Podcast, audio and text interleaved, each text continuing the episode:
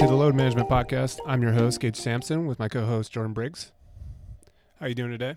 Oh, not too bad. Ready to get going on these power forwards. Yep, we're gonna pick up where we left off with uh, our power rankings of power forwards, starting power forwards in the league. So uh, we're going off the WAR system. If we have any new lis- listeners, um, we want to give a brief e- explan- explanation of our uh, how the system works. So it's a very popular term in uh, baseball. Baseball uses WAR a lot to determine a player's value, and it came back to it's coming to the NBA uh, with deeper analytics. So basically, what it is is how much a player affects their team with wins over above above replacement. So how many wins does this player give you above replacement level players? So like a G League or a veteran minimum kind of guy. Yeah, we've been using this system for the last couple weeks. We just wanted to kind of fill you guys in. If you haven't uh, been able to catch our previous rankings, we haven't explained that in a, in a week or two. So uh, we also look at you know um, the system looks at defensive and, and offensive plus minus ratings and multiplies that by the minutes played to go ahead and get a, a wins above replacement calculation. Like Gage said, it's a something that's been around in baseball, uh, all you know, for a long time. The NBA has been using player efficiency ratings and those kind of things, um, but WAR is kind of making its way into the NBA picture too. Yeah, it's just more deeper analytics. It's the way the NBA has been going for the past, I would say, ten years. Yep, and so we are on that train, and uh, we've been using that to kind of base our power rankings off of the last couple weeks, and we're going to continue to do that. Uh, we get the data from 538.com. Make sure we give them credit. Uh, the Carmelo system is fantastic. Go out there and look. They do uh, all kinds of projections and all kinds of deeper analytic breakdowns uh, that we like looking at every week. So we're to compile the starting power forwards in league, and we're to run through those again for you guys and uh, continue our nickname series as well. Yeah, and the Carmelo system has been really, really accurate the past few years. So we're um we're standing by with it. Um, we might give our opinions on who we think will be a top like a top five kind of list of opinion opinionated, not what the WAR system bases it off of. So we'll uh, we'll probably do that at the end. Also, giving our top five uh, favorite nicknames out of this list. Yeah, we try to you know give you some insight as to why we think they're going to meet these projections that they, they have. Um, with some personal opinion there, but we uh, we're not trying to give you the Stephen A. hot takes. We try to be a little more uh, analytics based in in what we do. Yeah. All right, let's start this list off. Power, starting power forwards in the NBA based off WAR. We have Rui Hachimura with the Wizards. That's who we thought would start. I don't. They don't really have any other power forwards on their roster. Uh, we looked at maybe Bertans would be the only other option. They yeah, they just there. traded for Bertans to make space for Marcus Morris, but that didn't really go through. So he's coming at a negative 0.7 WAR, so it's just below replacement level. And it's funny when we were going through these projections, like power forwards are really strong in the league. There's not a lot of bad players. Like the the top, the bottom two are the only ones that are above uh, below replacement. And yeah. that was something we didn't see in the small forwards. And I think we talked about that Even last backcourts, week. Yeah. yeah, and backwards too. Mm-hmm. How how the small forwards were so much weaker than even we anticipated. I think I'm looking back last week, we had six small forwards with a negative WAR, uh, just because you know you see so many three and D type players in that in that position, but you also see a lot of chuckers, and those chuckers, when it comes to advanced analytics, don't fare very well. And and another thing is, big men are usually this the system is more forgiving towards big men. It's easier to be a above replacement big man than it is to say like a point guard. Yeah, they're just they're more readily available. Yeah, uh, you can find you can find replacement level big men easier than you can a point guard or a shooting guard. Yeah. Uh, so we st- we see that here. Well, you know, we talk about Hachimura. Obviously, he's a lottery pick. Um, you know, has some potential to him, but we've been saying this last couple weeks. Rookies just don't produce wins for their team. I mean, most of them really don't, and you'll see that as we as we get to some of the even higher draft picks. You know, um, it's very rare to have a rookie. I mean, Luka was the only one that really had a like eye popping war last year. Yeah, and and Doncic was obviously like a you know generational type season last year. Yeah. So you don't really see even the you know the people that are you know all rookie teams. Some of those guys are really not quite replacement level. It's just it's a, a slow learning curve, and especially we see that on the defensive end. Yeah. So Rui Hu- Hachimura coming in last. to be expected. He's so. an exciting player, though. I think. yeah, um, he's like a poor man's Tobias Harris. I would say. yeah, kind of a Harrison Barnes, Tobias Harris type player. He doesn't really have a three point shot, although he showed it a little bit during summer league. Uh, he's a big guy. He's he's got a, a, a man build. Mhm. Um, playing uh, over in Japan. Um, so a couple nicknames for him. Is he playing for the Japanese FIBA team? Yeah. He also has a, a laundry list of sponsorships over there. Mm-hmm. That that country loves their uh, their basketball. Well, they're finally getting some somewhat big names with that tennis player too. Mm-hmm. Yeah, so Japanese Jumpman and Japanese Jordan, uh, a couple nicknames for him. I think those are pretty clever. Oh, in- interesting tidbit about Rui Hachimura. So his dad is actually African American, his mom's Japanese. But if you're born in ja- uh, Japan and you have a Japanese mother, you take the mother's last name. Oh, really? Mm-hmm. That's so why. that's why he has the. and that's why the tennis player also has a Japanese last Huh. name. Yeah, thought that was a little interesting. Yeah. Uh, next on the list, uh, which I thought was surprising, I thought this guy had a better season than what the War said he had. He was a negative two last year. Uh, it's Marvin Bagley uh, with the Sacramento Kings coming in with a negative point five is what he's projected to do next year. Which I thought he showed a lot more promise than what they have him projected, but Because they had him at negative two last year, and some of that, when you guys are looking at the system, remember that uh, minutes played does come into account. You know, you can't you can't provide that many wins for your team if you're not playing that many minutes. And last year he only played fifteen hundred. Some of that was injury related. Yeah. Some of that was um, just not making the rotation because yeah, he was the coach. backup for most of the year. Right? Yeah, uh, they wanted to play veterans, which didn't make a whole lot of sense for that team. Although they were almost a playoff team. Um, his counting stats are solid. Marvin Bagley, uh, efficient scoring. He shot uh, a poor percentage from three, but um, nearly 15 points a game on uh, 50% shooting. Uh, free throw percentage was okay, 69%. Didn't do a whole lot defensively. One block a game, but not a whole lot of steals. Um, Seems like he picked it up after the All Star break. yeah, he did. He, he had to get some run. You know, he averaged Mhm. 25 minutes, but he only started four games last year, Oh, and he only it was played that- in 62. Wow. And of those 62, there's definitely games where he's only playing five or, or a Yeah, handful. yeah. So he's another young player. Um, you know, when you've only played 1,500 NBA minutes, it's hard to make an impact. Mhm. And unless you're kind of, you know, we also know he was a number two overall pick, but he's still a prospect. And, you know, if the Kings are in a, you know, playoff contention spot, and uh, it wouldn't be surprising to see him struggle again to get minutes. They only project him at like 1,900, which is closer to a full season yeah, but that's kind of um, where we see him drop off. He, he was not very good defender last year either, which, uh, like I've said probably a hundred times in the last couple of weeks, rookies just aren't normally very good defenders. yeah, and I, I, I we projected him starting. Um, he he didn't really start last year, but I, he's your what was he third round pick, Number two, number two, second Mhm. second pick. So, not third round, yes, third third pick, yeah, second. So he's second pick. So yeah, you, I mean, management. I mean, I think that's why management fired uh, Dave old, Joerger, yeah, Yeah, because they weren't playing their young guys. So. yeah. it- I think Bagley fits well in a Luke Walton system. I mean, he's an athletic guy; he can handle the ball. that team's really. They're going to run. Yeah, Uh, and Bagley, you know, if he gets a board, he should be pushing it himself. So, you know, kind of that, um, you know, your prototypical point forward.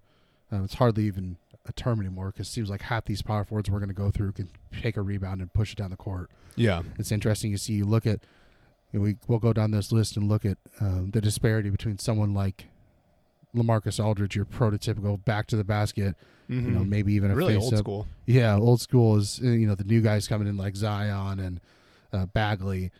Um, the tw- the uh, tweener that was so looked down upon in the Michael Beasley era is all over the NBA now. Yeah, I mean, gosh, if you bring Michael Beasley into this league now, he probably probably does a lot better than.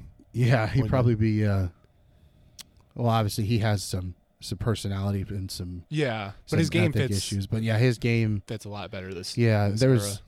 I think what was that the early 2010s. There There's so many of these guys that were Mhm. tweeners and they couldn't find spots for them. Yeah.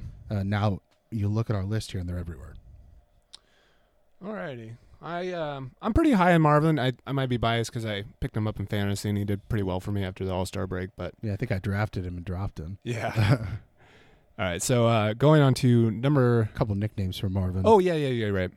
So uh, we got two nicknames. One is Problem Child. Uh, it's what his Duke teammates told him or called him. That's what he said in an interview. At least that's how he got the nicknames "Problem Child." I, it's it's all right. Kind of like he's uh, tough to deal with, kind of thing. Yeah, that's just, that's kind of cool. just kind of turned a negative term into a positive one, and then they also went by MB3. MB3. numbers. Uh, Yeah, pretty common. he's the. Marvin Bagley the third. yeah. Oh, the threes. Okay. This, Yeah, the third. usually, if you get like the initials and the number, it's usually their actual jersey number. But it's actually, Yeah, I think he wears. I'm not sure what number he wears. I don't think it's number three though. Oh, I don't. I actually don't remember. Um, let's go into the third worst, or um, not third. I guess twenty seventh guy is uh actually a surprise standout, second round pick with the uh the Nets. Rodions Kurucs. Uh, he was basically a replacement level player last year, which I mean, if you get that out of a second round pick, that's Yeah. that's awesome. So Nets can't be uh, too upset about that. no, and actually a very stout defender for which is surprising coming a guy coming from Europe. I think I think Europeans have really got rid of that uh, negative connotation of like Europeans are soft and can't play defense because it seems like a lot of Europeans that have come out recently are actually decent defenders, like Porzingis. Well, I think it helps them. You, we talked so much about these these guys. You know, they'll start professional ball at 16 Mm-hmm. years old, and uh, European leagues have been getting better. You can see that when we when you watch like the FIBA and the World Cup and Mhm. the Olympics, that kind of stuff. So these these players, you know, if you get in there and you're 17, 16 years old playing against grown men, you start to pick that up. And he's got the size too. And Mark Yeah. Gasol's another good example of a Yeah. amazing defender that's coming out of Europe. Just these guys are really fundamentally sound. Yeah. I mean, he had a so last year his defensive plus minus is um minus 0.4. That's actually above replacement level. So when you look at defensive plus minus, minus 2 would be like a G leaguer Mm-hmm. and 0 would be average. So he's like slightly below NBA average, very slightly, but for a rookie, yeah. that's impressive. And in the playoffs he had a plus 2.4. So when he was asked to bring it, Mm-hmm. you know, we talked about last week how we see defensive plus minuses go up almost across the board in the playoffs because, you know, if you ask someone to to play defense for 20 games or, or a five, you know, seven game series as opposed to 82 games, Yeah. uh, that's when the defenders really come out. We saw that with Klay Thompson last week. Um, so if you can put up a plus 2.4, uh, you're significantly above average. The thing he has to work on is his offensive game overall. So I think he's a respectable shooter, right? I mean, he didn't shoot well, but Yeah, I mean he's he's got he's kind of one dimensional. He only averaged eight and a half points a game last year. Mhm. Um, he didn't shoot the three all that well. Uh, he he shot three attempts a game and only at thirty one percent. Uh, I think that's kind of his game. It just didn't really translate. yeah, And I remember coming from Europe, that three point line extends out too. So Mhm. that's not uncommon to see that when you transition from Euroball to, to the NBA yeah, to see a dip in that three point percentage. I probably expect that to come up from three point one yeah. or thirty one. Alrighty. Uh, next on the list, which is, oh, uh, Kirks did not have a nickname. No. Nope. So next on the list, who has just the hype train rolling for him, out of uh, Portland Trailblazers, Zach Collins, who has a lot of hype. Uh, Probably from- just because of that playoff performance. yeah, and just what is this? His third year, Yeah, this will be his third year. and he's finally getting a chance to start. So he's going to be He'll be 22 this year. Only so- 22. Okay. So, yeah. A lot of uh, really great intangibles. Really good defender, three point shooter, shooter in general. Just the only bad part about him that I've noticed, and I've watched maybe one or two Trailblazers games, is gets in a lot of foul trouble. So if he can clean up the foul trouble, Zach Collins has a lot of potential. Yeah, that's kind of he's kind of a block specialist, um, Mhm. and a lot of the times you see those guys get into foul trouble. He averaged nearly a block a game and only 17 minutes played last year. And he was a one above replacement player last year. They haven't projected it at point two, but he was above a replacement player last year. So that I mean that's a good sign coming out of your sophomore player. yeah, and and defensive end, he was a stalwart in the playoffs. He had a plus 4.7 Mhm. defensive plus minus in the playoffs last year.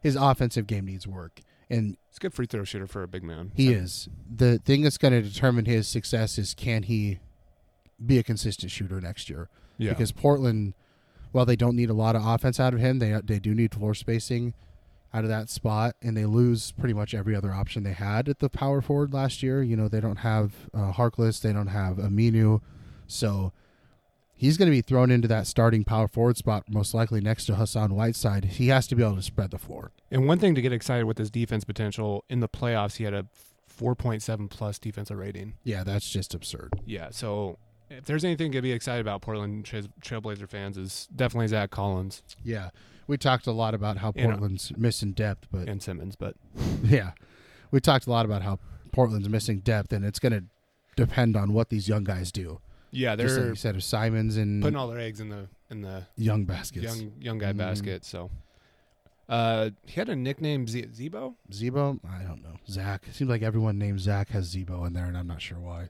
Yeah, I don't think I've ever heard him called that, but no, I mean the only Z-Bo I know is Randolph. yeah. I thought Z-Bo of- was just because he's a big dude. I don't know. It just sounded right with him. But yeah. I apparently like everyone named Zach is Z-Bo. I'm not sure why. Yeah. Uh, next on the list is James Johnson with the Miami Heat. They have him projected at a .8 above wins above replacement, which is eh, it's. I mean, if he's your fifth option, it's okay, I guess. Yeah. James Johnson, you know, he actually like two years ago had a really, really good year, Yeah, I he's think he kinda- got just injury plagued. Yeah, last two years. He's just kind of coming back down to earth a little bit. He's Mhm. a, a very good defensive player, but he's kind of a uh, an, doesn't bring a whole lot to the off- offensive end. Plus 1.7 defense, um, minus 2.3 on offense. oh, Uh, he's kind of a jack of all trades. He's a decent rebounder. Uh, he's going to be 31 this year too, so he's still, you know, kind of flirting with that prime athleticism age. But uh, career averages only averages six and a half points a game, and career high only 10. So not a good, not a great three point shooter. 33 percent. He's not very efficient, especially last year. He only shot 43 percent from the field. Um, he's only taken seven attempts a game too. Um, doesn't get to the line very much. Really, you're asking him to to be a solid defender. Um, kind of a glue guy for that Miami lineup. yeah.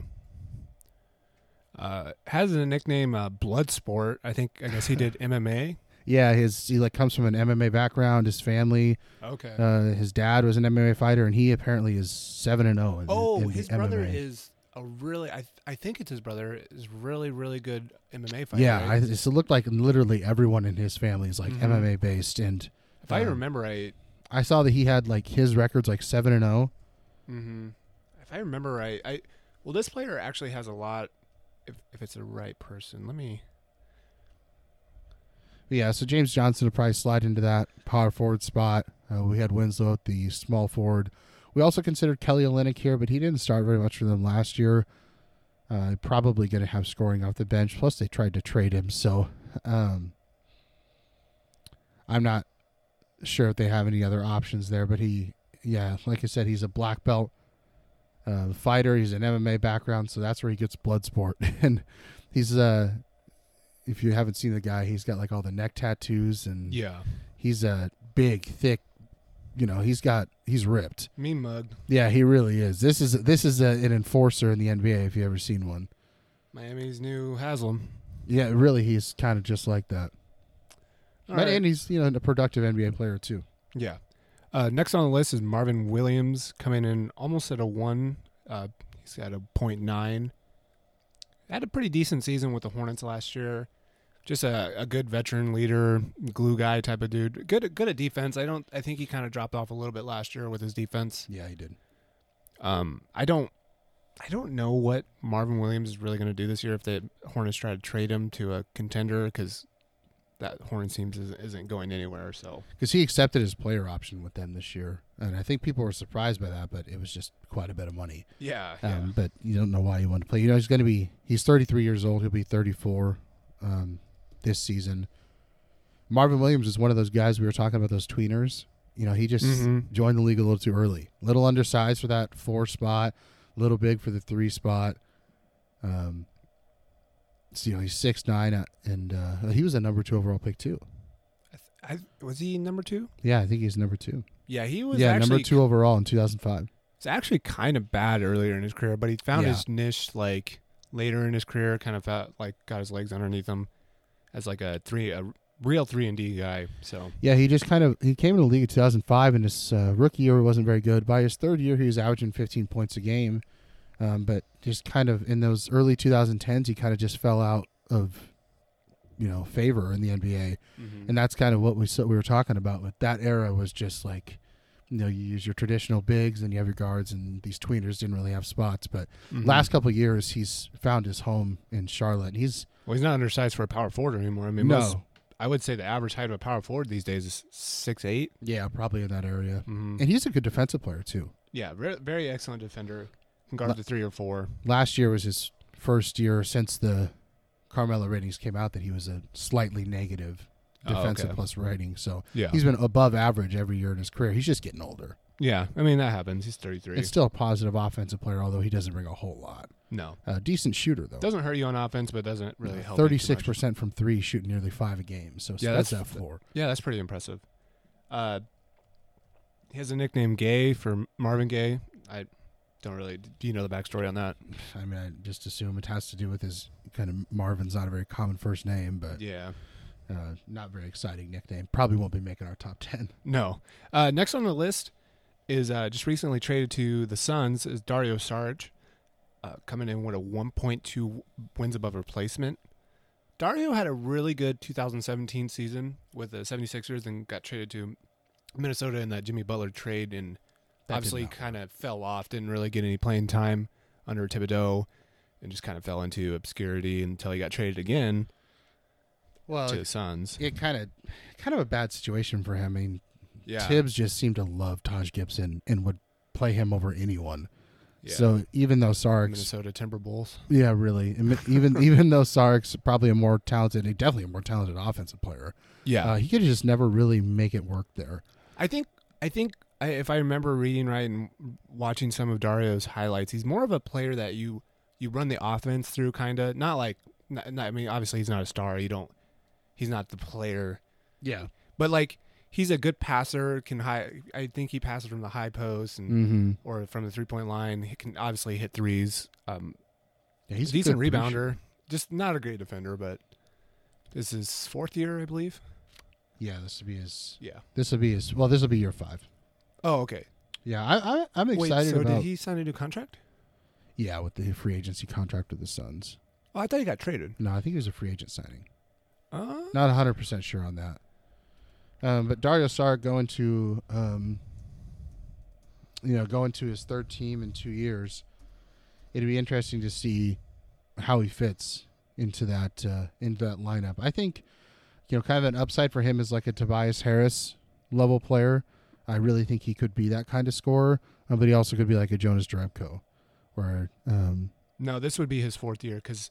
Uh, oh, this is his fourth season. yeah, because Basketball Reference has him. Th- Oh yeah, I split it. yeah, You're right. Yeah, so this is fourth. So he's on the last year of his rookie deal then. mm he got he got traded to the Suns. I don't know what he got traded for, but Um, had a pretty good season. Second season, averaged 14 and a half, almost seven rebounds, two and a half two and a half uh, assists, which is really impressive for a power forward. Doesn't really give you anything defensively. especially on a team with Ben Simmons. Yeah, yeah, obviously. Really good free throw shooter, good three point shooter. Um, yeah, he shot 39% from three and uh, 54. He had a 54% effective field goal percentage, which is pretty, pretty decent for a second year player. Yeah, it'd be interesting to see if he can rebound from last year's downturn. Yeah, and that that Suns team is not as bad as people think. I think they're going to be terrible defensively, but offensively it should be with with uh, their center. Uh, um, DeAndre Ayton. yeah, Ayton in the in the post. It's kind of gonna kind of be like what he did with Embiid. He's gonna be like a stretch four, and it's gonna. I think it'll play out really well. I think he'll uh, resurrect his career and get. Su- yeah, the Suns added two solid starters, Mhm. Rubio and Sark. yeah, Those are upgrades over both of those positions for them last year. yeah. Uh, um, Dario coming in with the nicknames the homie, which um, I think it's kind of funny. I don't know. It, it's kind of weird for doesn't him. look like the. And it doesn't seem to really fit him very well, but yeah, and then I'm sure there's a story behind it. We try to look up some of these stories, but only if they really stand out to us. uh, Super Dario, kind of a run on of uh, Super Mario, which I actually really like. name. Yeah, I like Super Dario. That's kind of funny. Um, next on the list is uh, Jonathan Isaac of the Orlando Magic, coming in at 1.5 wins above replacement. Obviously, just has great potential. 6, 6'10", 6'11", really athletic, great defender for how young he is. Like, amazing defender. I think he averaged, what, like, oh, I think it was Jonathan Isaac. yeah. I think he averaged like uh, over a steal and a, over a block a game last Yeah. year. That's really what what he brings to the floor is his is his defensive ability. Jonathan Isaac, you know, he's surrounded by some pretty good offensive big men, but um, yeah, nearly a steal and over a block a game last year. Uh, his defensive plus minus is plus 1.3, and he was even a, a plus 1.8 his rookie year. Wow. So he came in the league knowing how to play defense. His uh, the biggest thing we saw from Jonathan Isaac last year was his offensive game improved. I mean, he wasn't all that efficient, but his rookie year, he, his plus minus was minus four. Last year, he was up to a minus one point four. That's a big difference. Yeah, and his Um, effective field goal percentage went up 0.6. His two point percentage made a huge jump. It went Oh, from 39% to 51%. yeah, and that's a that's a, a big change. Um, you know, just trying to get into that at least an acceptable level. Still doesn't. Uh, Still doesn't shoot well, but Yeah, his overall field goal percentage isn't very good. And, you know, he shot he shot 38% his rookie year up to 43. 43 is respectable. He's not a very good three point shooter. He did shoot quite a few um, last year, three and a half attempts per game. Um, that's kind of, you know, he's another one of those kind of tweeners, right? I mean, small forward, power forward, kind of mixed. Um, I wouldn't say he's. I mean, I guess he's a tweener in the sense that he's he He's doesn't really weigh a lot. yeah, but, he's but he's still he has a height and length. yeah, he's he's a little taller. Mm. Um, but you know, shooting the three at that power forward spot, kind of a stretch forward type of guy. Um, he's a really good athlete, and his defense is what got him drafted so high. Uh, Yeah. he was a six overall pick out of Florida State. Alrighty. Uh, next on our list, projected to be a 1.5, uh, is Kevin Love with the Cavs. Um, Kevin Love, obviously, really injury riddled the past couple years. Not very effective without LeBron, it seems. Mm-mm. Uh, the stats show, which is weird. Do you think Kevin Love would still be? I mean, he's only what going to be 32 this year. You think he'd still Thirty-one. only 31? Oh wow. So he's still. You think he'd still be a superstar level? I thought he'd be traded by uh, start of next season, but it- it's not looking like he is. So I think the contract's a problem. it's really not a terrible contract when you think about it um, as a star. I mean, it's, Yeah. it's a base baseline It's just- contract. The way he's performed the last couple of years, Yeah, I'm not yeah. sure people are willing to take. And it's the injuries too. Mhm. I mean, I don't, I don't know if you can rely on him to play over 65 games. He just is hurt every year. He actually hasn't played over 60 games in three years. wow. He, uh, you know, Kevin Love at, at one point in his career was a stat stuffer Oh, oh in, gosh. in Minneapolis, and even he was um, an MVP candidate, I think, when he averaged like 25 and 15. Yeah, and then even um, you know that last year LeBron was there, 2017. He had a wins above replacement of nearly seven, Yeah. so it- that's All Star level. Yeah, I mean, I I mean, you could correlate that to being on LeBron's team, but I I- I mean, it could be age, it could be injuries, but that's So- just what happens when LeBron's on a team. He makes you a better player. and it's you know we talked about this. I think we were talking about Cedi Osman last week. Mm-hmm. They're just being asked to do too much. Yeah, I mean, Kevin Love's not a guy. it's the only guy on that team that can shoot threes. Yeah, he's not a guy that you, uh, you know, you're going to give him the ball and say, "Hey, go get us a bucket." Uh, I don't think that's really his game. I think he's a better second. No, second, he's he's scorer. he's probably like one of the best three third options you can get, and I mean that shows with the the championship runs they had Yeah, that he was the third option on that team, and it it showed success. yeah, he's a he's a good rebounder. Um, you know, he's obviously added a three point shot to his game, and he's an efficient three point shooter. But his field goal percentage was he only played 22 games, granted, Mm-hmm. uh, but he only shot 38 percent in those games. Like, Yeah, I mean, obviously coming off a foot injury, it's going to affect his shot because he can't. yeah, he's lost a step too, Yeah, and he's not. You know, he you're not going to confuse him with. I mean, he's never relied on Blake athleticism, so I think his game should translate well. I mean, he could come in when he's older in his mid thirties. He can come in, play spot up minutes, and be a spot up three point shooter. He's a really good uh, catching, catch it, Mm-hmm. catch the ball and shoot it kind of guy. So Yeah, his you know like traditionally he's been a really good rebounder too, and that ha- he hasn't lost a whole lot of that too. He just seems to have a knack for that. mhm. Rebounding is kind of a, you know, good rebounders are one or two things: either they can jump higher than everyone else, or they just have a feel for where the ball's going to be. yeah, and that's evidence with a player like I mean, this is really kind of older, but Reggie Evans, the guy who Mhm. played for Iowa, who's only six eight and just was an amazing rebounder, had just one of the best rebounding percentages I think of all time. He's in just know where the ball is. And Kevin loves up that alley. I mean, he's a career 11 rebounds a game guy. yeah. Um, he's kind of a unique player because he's you know, he stretches the floor pretty well. He doesn't handle all that well, but he's not a horrid. He's a good post player. I Yeah, he is, and he's not a bad defender either. Um, you know, he's always been a plus. No, not always, but the last since 2017 has been a plus defender too. So that's, um, you know, you kind of think about his game and doesn't seem like he would be, but he is. And you saw that some of the playoffs. There was those moments Oh, where he was guarding. he Stephen Curry. That, yeah, Steph Curry. It's like okay, this guy can play D. That 2017 playoff run, plus three uh, points per 100 possessions. That's at that's defensive impressive. end Yeah. uh, and then plus two on the offensive end. So Kevin Love, you know, the projections don't really like the way his career has been trending, and a lot of it is is injuries. Um, like I think I've said before, this this considers how many minutes you're going to play, and you can't give wins to your team if you can't stay on the court. And they project him at only playing 1,400 minutes this year. That's like three quarters of the season. Yeah, and I think the Cavs kind of shot themselves in the foot not trading him here like a year earlier. Yeah. They they probably could have got a better return. If but- they had moved on him from him before the start of last season, well, you know, now the you know was out nearly all season, his market's so low they probably can't move him for anything right now. hell, I I think his market was better, uh, like uh, at the trade deadline, even when he was hurt. Like Mhm. like player. I mean, there was reports of him going to the Thunder or going to Portland. I mean, he would have been. I think he would have done really well with Portland. But I, yeah, he'd be like the upgrade to Zach Collins. yeah, I- and that I think that ship sailed now since he's just. So uh, I mean, you can't you can't wait on a player who's in, entering his thirties, wrong side of thirty now. So Well, and they're you, you know can't imagine the Cavs are going to be excited to get rid of him for nothing. yeah, yep. Because they probably could have traded him to Portland for Zach Collins on a first, I would assume. But now that's But now we're talking about a bottom ten power forward. Yeah. I mean, and a lot of that is not his skill.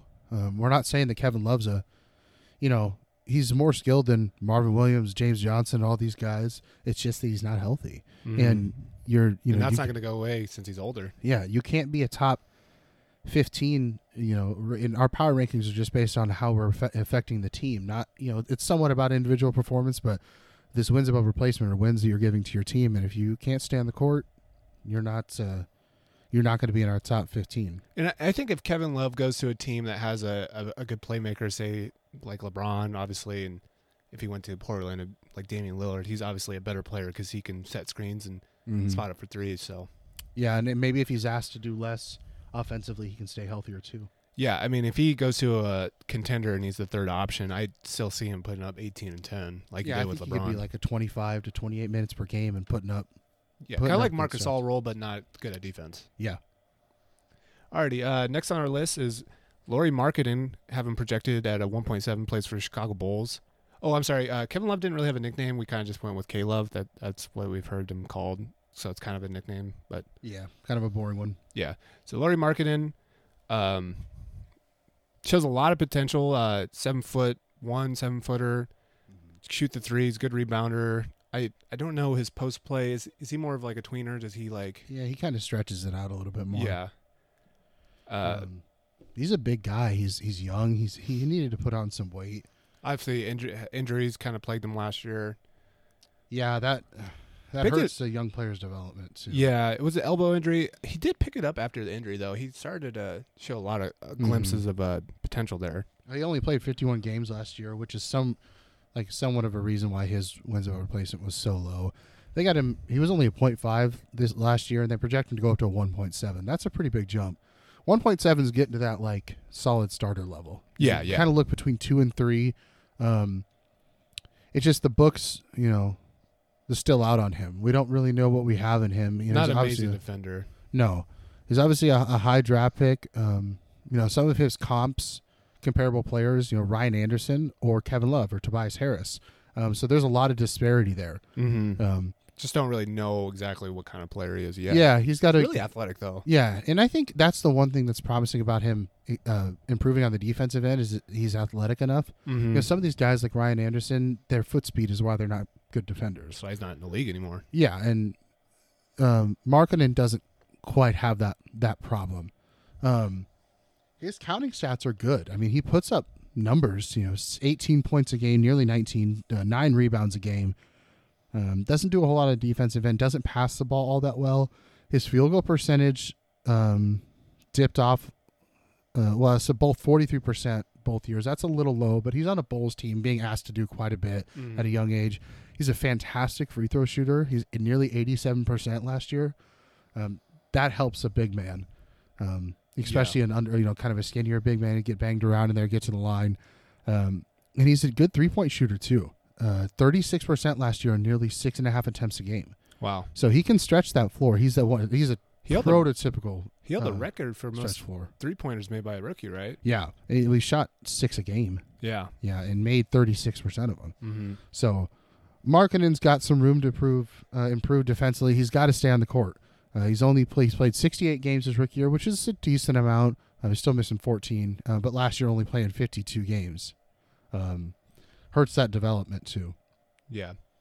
Uh, with his nickname, he's called the finisher because he's finished. I heard. I've also heard the finish hammer. Mm-hmm. That I like. If I like the finish hammer, that's actually kind of catchy, just because he's athletic and he dunks. Kind of a play off that Polish hammer, Marcin Gortat. Mm-hmm.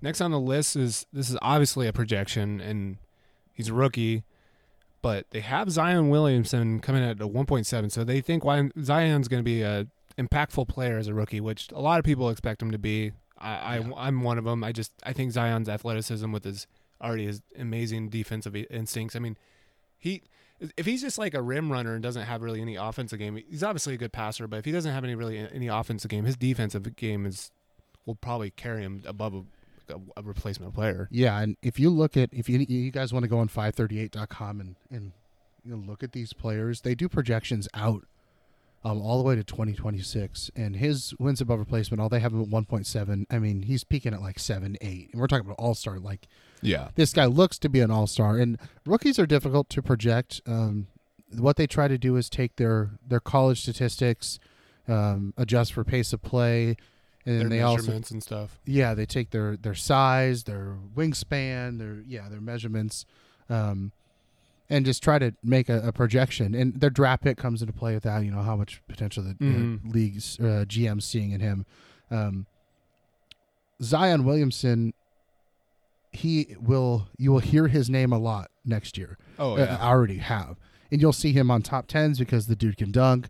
Um, he has big blocks, um, but you know rookies just typically there's a learning curve. But if you're talking about two wins above replacement uh, as a rookie, that's a good start.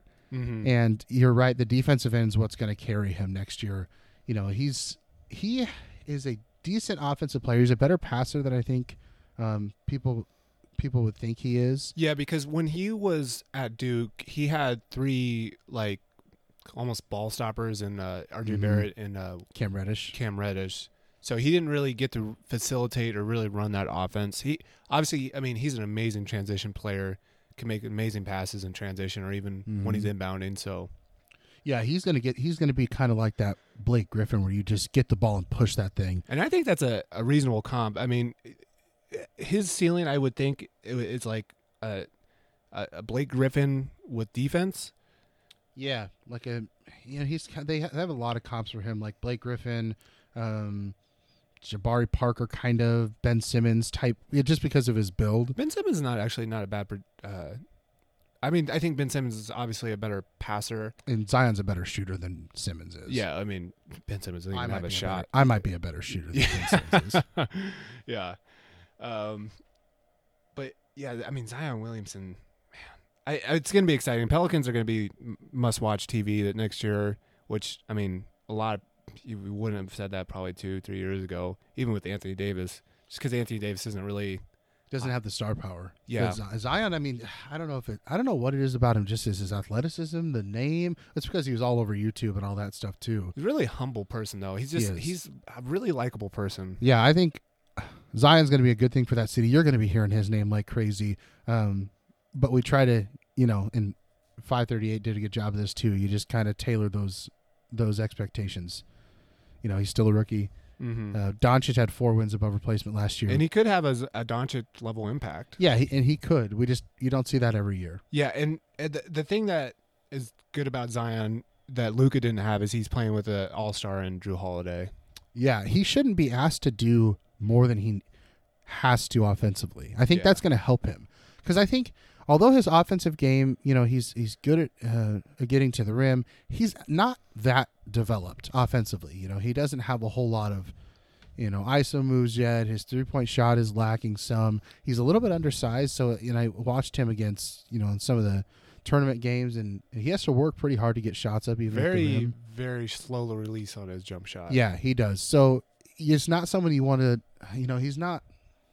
He gets compared to LeBron so much because he's such a good athlete, but LeBron was a better offensive player coming out Oh. of high school than Zion is. yeah. way significantly more polished. Probably not. Yeah, not even close. Even though he didn't have the shot, like his his footwork, his his ability to get baskets for himself is is a whole nother level than what Zion is.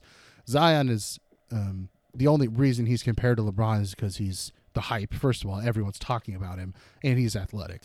Um, but it's going to help him to have you know Brandon Ingram, Jrue Holiday, Lonzo Ball, and him Mhm. should you know he should have easy looks at the rim next year. So he's someone to be excited about. Yeah, definitely. Already. Uh, oh, then- his nickname was Xanos.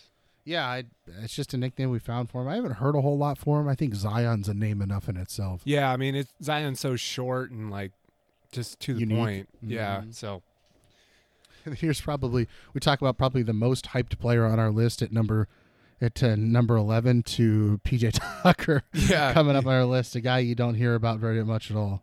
Yeah. So PJ Tucker playing with the Houston Rockets, 1.8 wins above replacement. PJ Tucker's uh he was not very good earlier in his career. Played most of it in the Euro League, I believe, or Mhm. some kind of uh, foreign league. He um, found his niche with the Rockets. Obviously, a very good defender. Last two years, five wins above replacement. Yeah, just really like one of the just like the best rotation player you could ask for.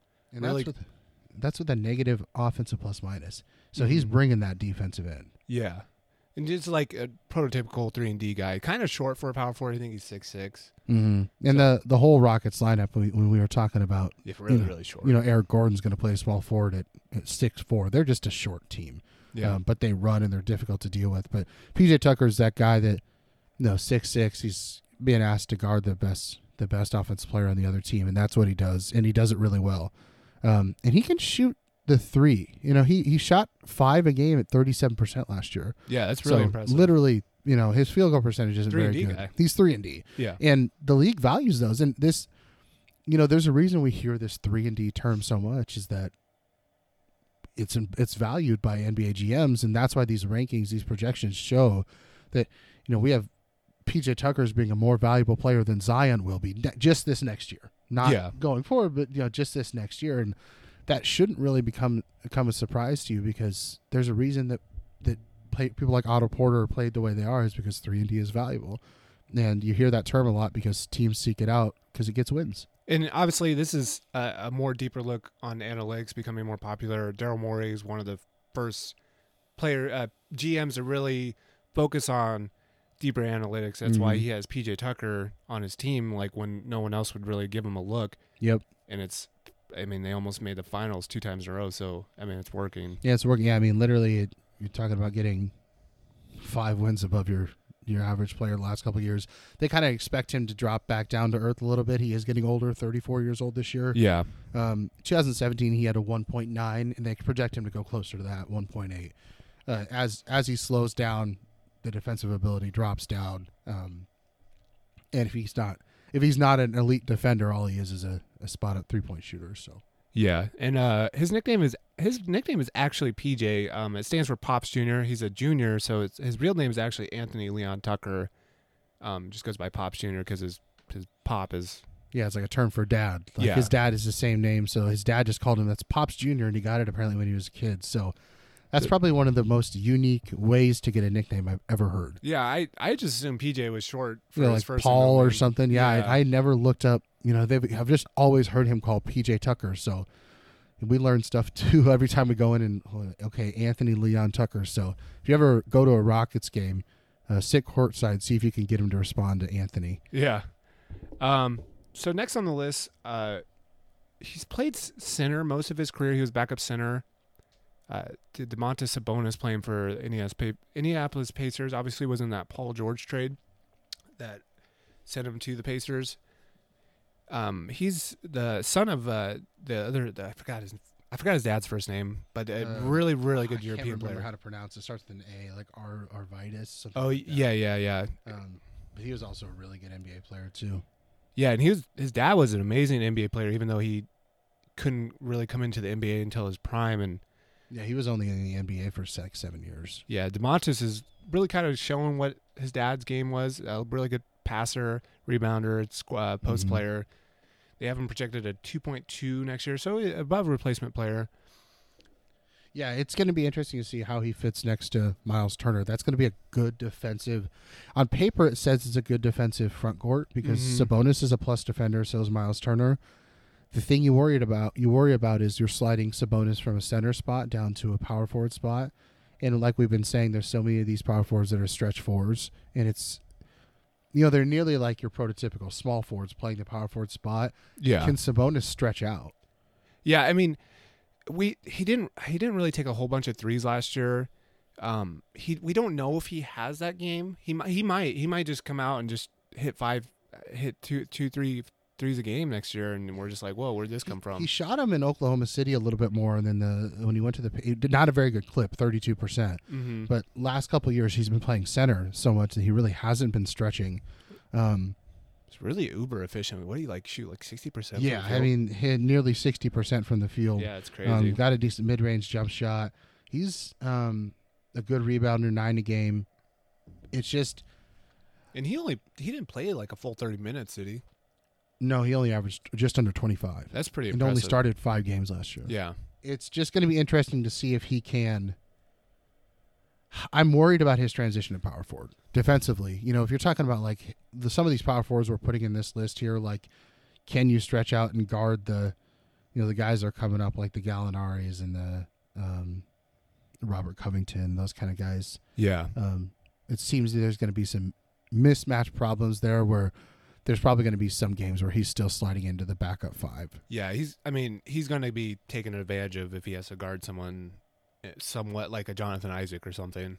Yeah, he just it's he's really is a center. Um, but there's you know he's so talented that they're going to probably the coach has said that they're going to put him in this uh, power forward I mean, spot. I mean, you have to give it a shot. You Yeah, can't I have him off the, uh, on the bench his whole career. I mean, he's he's, uh, he's this is gonna be his fourth year, so I guess they're gonna start him and see what he has, and if they want to resign him, he's probably gonna. I don't know if he'll ask for a max contract, but he'll probably be between be between a fifteen to twenty million close. type player. Yeah. yeah, So uh, he's still young too. yeah, uh, nickname was Domas. Uh, Domas. Yeah, I just- I think it's just a shortened Yeah. version of his first name. Um, next on our list is Julius Randle with uh, the Knicks and the other ten power forwards they have on their team. He has. I mean, I, for so many they had, I guess he's probably at least clearly the best one. But I don't. He's probably going to be playing power forward, center. Portis are probably playing small forward. I mean that that rotation just doesn't make a whole lot of sense. No, and they have um, Marcus Morris too. So Yeah, I don't. I don't understand that. uh, he's coming at a 2.3 above wins above replacement. Uh, Domantas, I don't know if I said it, was a 2.2, so a little bit better than Domantas uh, for projection. Julius Randle's kind of have an old school bully style game. Uh, not um, is he, he's not really a good three point shooter. I don't think. No, he can't. His he can handle the ball pretty well for a big dude though. yeah, he's you know he's honestly if you're looking at Zion comps, this guy's really really similar. Yeah, without Um, the defense. Yeah, without that's the the difference between these two guys, and that's Mhm. why Zion, um, you know, in five in three years is probably you know projects out to be such a better player. Um, but Randle, his offensive game is pretty one dimensional. He's a bully ball kind of guy. Um, his mid range jump shot has gotten better, but it's not very consistent. Um, he shoots a really good clip because he gets to the rim. He's a very good athlete, um, and he's strong. Yeah, He's really, really strong. But he he doesn't. Last year he stretched his range out some. Um, he shot nearly 2.7 threes per game last year. That's by far more than he shot anywhere else. And he actually shot shot at 34 percent. So he's he's developing that that three point game, um, and that's going to be a huge key to his success going forward. Is can he can remain consistent? I mean, the guy averaged 21 points a game last year. Yeah, and not a great defender. Uh, Mm-mm. Last year, uh, uh, 2018 season, he was a plus defender by 0.1, and last year he was a negative 1.1. So if he's uh, asked to take over the offensive load like he was last year when Anthony Davis kind of sat out, he's not a good defender because he just, I mean, you can't really ask for both of them. I, I, that end of the floor just suffers when you're you know you're saying hey you got to go get me 21 a night you know that's difficult to do Mhm. to do both ends Yep. of the floor. Uh, he has a uh, nickname is Orange Julius. I mean, that kind of it makes sense, but Yeah, there was it wasn't a very prominent nickname. There wasn't like a whole lot of articles Yeah. about him. Um, Julius Randle was talked so much about when he was with you know getting drafted with L.A. And now you know he sat out his rookie year with an injury, and you don't hear about Julius Randle anymore. He's quietly developed into a pretty a solid player. Um, he's gonna go right away in New York for a while, which is kind of disappointing. yeah, and probably looking to be like see if he can be the number one guy and get get a bigger paycheck. and he only signed a two years deal, two year Yeah, deal. it's two years. and 40 he's only going to be 26 when that deal's up. So if he performs these two years, uh, he's going to be a big free agent. yeah, yeah, and he'll be a free agent when with with that really big free agent class coming 2021. Yeah. Yeah. Alrighty, next on the list we have uh, LaMarcus Aldridge with the San Antonio Spurs coming at a 2.7 above wins wins above replacement. Um, there's not a whole lot to say about LaMarcus. He's been in the league so long. Just he's been very very consistent his Yeah. whole career. Very good shooter, good free throw shooter. Great, I mean, old school back to the basket kind of player. A mid range king. I mean, that's what him and um, DeRozan are on that uh, Mhm. Spurs team. And like we talked about with uh, with the Rose, and that's some one reason why we see his WAR not being quite as high. It's just, just Yeah, and when he was asked to take threes, I think a year or two ago, he was just not very good at them. no, he didn't shoot a very good percentage. He was he was shooting, um, you know, just under two a game. He, he shot you know 35 percent in a limited sample size, but uh, Popovich likes to limit him to you know they he wants him to play lower, and they don't have a, like a center, um, really that's that reliable. So he plays a lot of that four five role Yeah, for them. But yeah, Marcus Aldridge, anyone that watches the NBA should know his game, and it's the same thing. He's he's got one of the most consistent mid range pull ups in the league, and he can get his shot. He got that you know kind of that Dirkish fadeaway, um, Mhm. really consistent. Uh, shoots over fifty percent nearly every year. yeah, and he he shouldn't really fall off too hard, even though he's going to be 30, 35 or 34 next season. Mm-hmm. He shouldn't fall off too much just because his game is so old school and doesn't really rely on athleticism. So, And he's a you know, like yeah, this year four point three wins above replacement. They only have him going down to two point seven. That's just coming with you know thirty four years old. mm-hmm. Uh, but he's a good defender too. Laterally, he's not the quickest guy, but he um, about one and a half blocks per game. He guards the rim pretty well. yeah, Um, doesn't seem to fit his offensive profile very much, but he it, he's a better defender than I think people give him credit for. Some of his comps, um, you know, Tim Duncan, David West, like that's just kind of the guy we're talking about. Duncan was a little bit better defender than he is. a lot better Um, player, but yeah, Yeah, uh, Pau Gasol, similar comp. that, that's a that's uh, that's a Mhm. fair comparison. I mean, LaMarcus Aldridge, you know what you're getting with him. He's a probably not going to be an All Star this year, but he's been a borderline guy. Was he an All Star last year? No, I don't believe so. Hmm. Um, I think he was in 2018 when he had the really the really good year. Yeah, Um, but you know, getting you 20 points a game, an efficient uh, efficient player, um, kind of one dimensional offensively, but still a solid solid power forward. I mean, this he puts us in our top half now, so he's number 15. yeah. And his Just- nickname is LMA, stands for uh, LaMarcus like- Aldridge. Yeah, LaMarcus Aldridge. And I think having LaMarcus down here at 15 should show you guys, you know, when we said at the beginning of this podcast how solid the power forward position is mm-hmm. as opposed to small forwards. We're talking about a, a you know, borderline all-star player here coming at, at 15. yeah, So we've got we've got uh, the next uh, couple list of players um, are pretty pretty talented NBA guys. All right, next on our list is Paul Millsap, uh, playing for the Denver Nuggets, coming in at a 2.8 wins above replacement. Was kind of hurt, plagued with injuries last year. Just comes with age. He's going to be 30. It's going to be his 34 year old season. He's- Yeah. I don't know. We weren't sure who was going to start uh, for the Nuggets next year because of the Jerami Grant acquisition. Mm-hmm.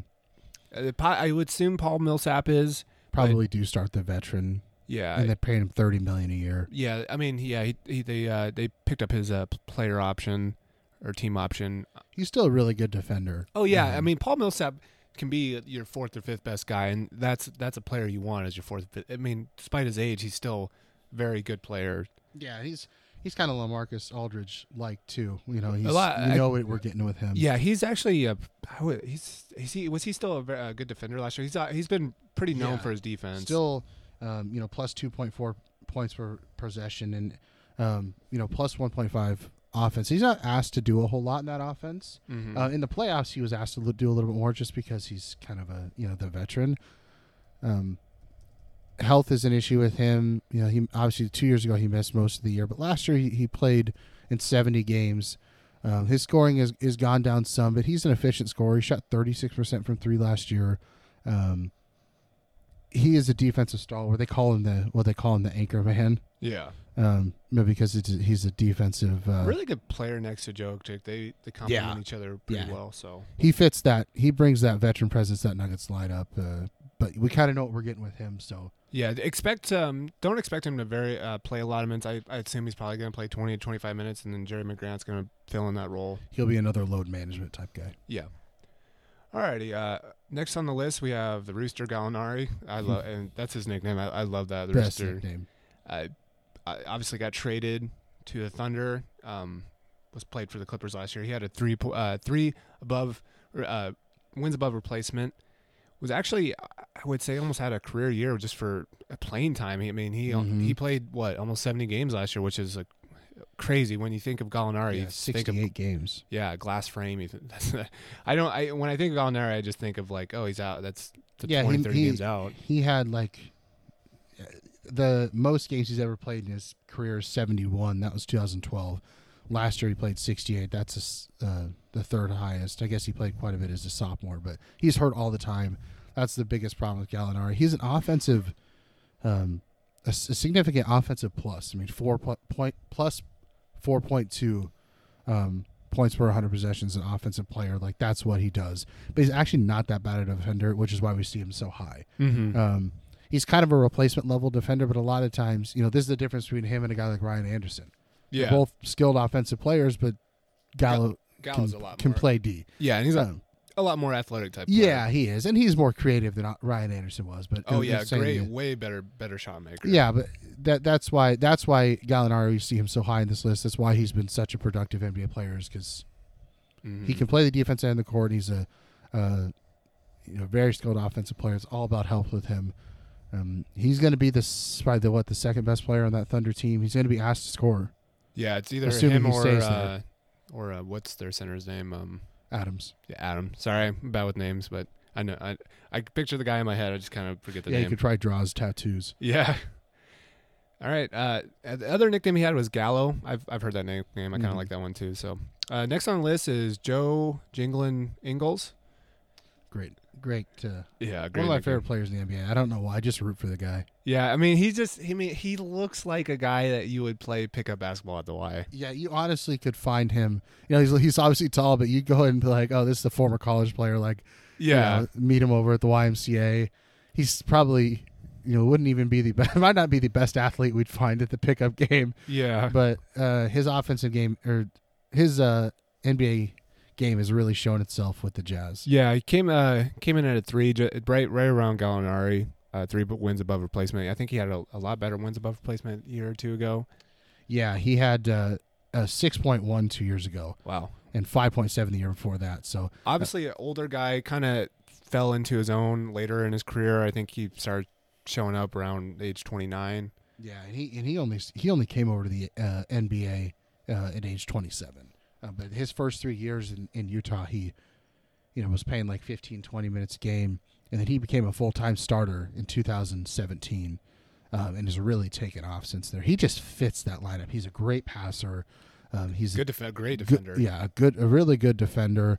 Um, Three point, amazing three point shooter. Does just jack of all trades, really? Yeah, he's he uh definitely a glue type guy, and he he belongs he belongs in this top this top half.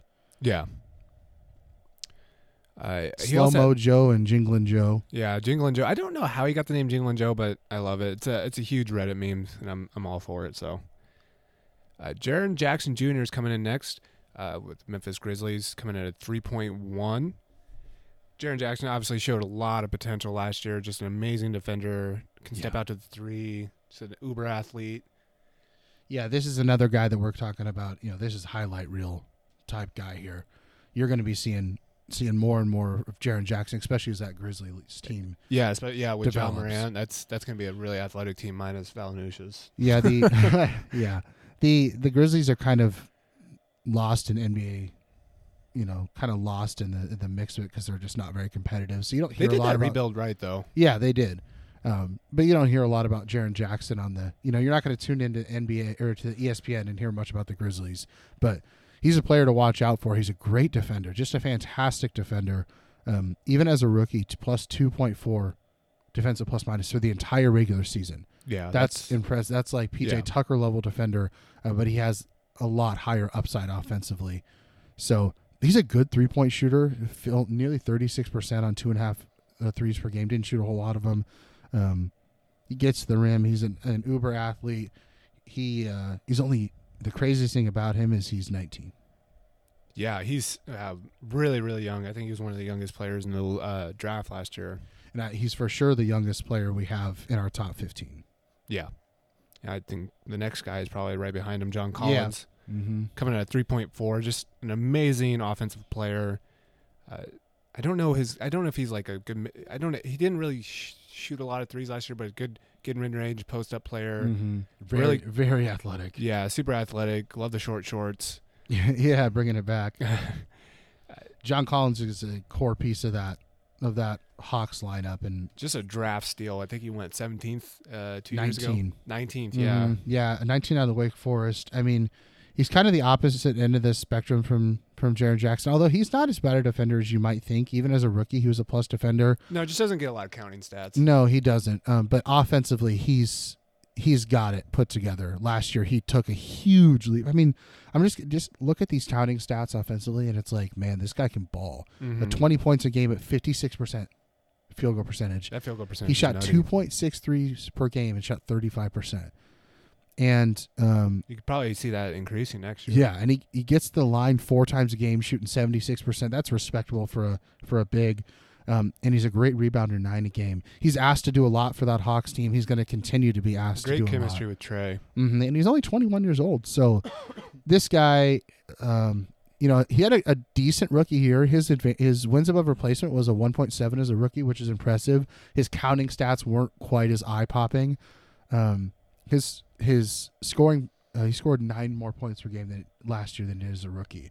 Uh, but he's just asked to do more, and that Hawks team started to run more as you get Trae Young in there. Yeah. Um, they started to to push the court a little bit more. John Collins is an exciting off a young power forward. Yeah, and when Trae figured it out uh, in the later half of the season, they they really started to click. So I'm I'm really excited about that. Uh, nicknames we have for John Collins are JC and the Baptist. I've heard the Baptist before. Um, just John John the Baptist. yeah. Yeah. So and he baptizes people when he dunks on them. yeah. Yeah, he's uh he's the highlight reel for sure. All right, next on the list, this is obviously projection. He has not really been in the league in over a year and a half. Is Kristaps Porzingis with the Mavs? Had that black uh, blockbuster trade last year, uh, sent in first rounds and a bunch of players between the Knicks. Signed that five year deal with uh, the Mavs. He obviously had, I think, there were some stipulations with injuries Yeah. in the in that contract, but they haven't projected a 3.6. A lot of people forget how good Kristaps Porzingis is um, when he Yeah. was actually playing. He was like, you know, the talk of the town for a couple of years and then he gets hurt once. It's like, you know, no one even cares that he signed a max deal this year.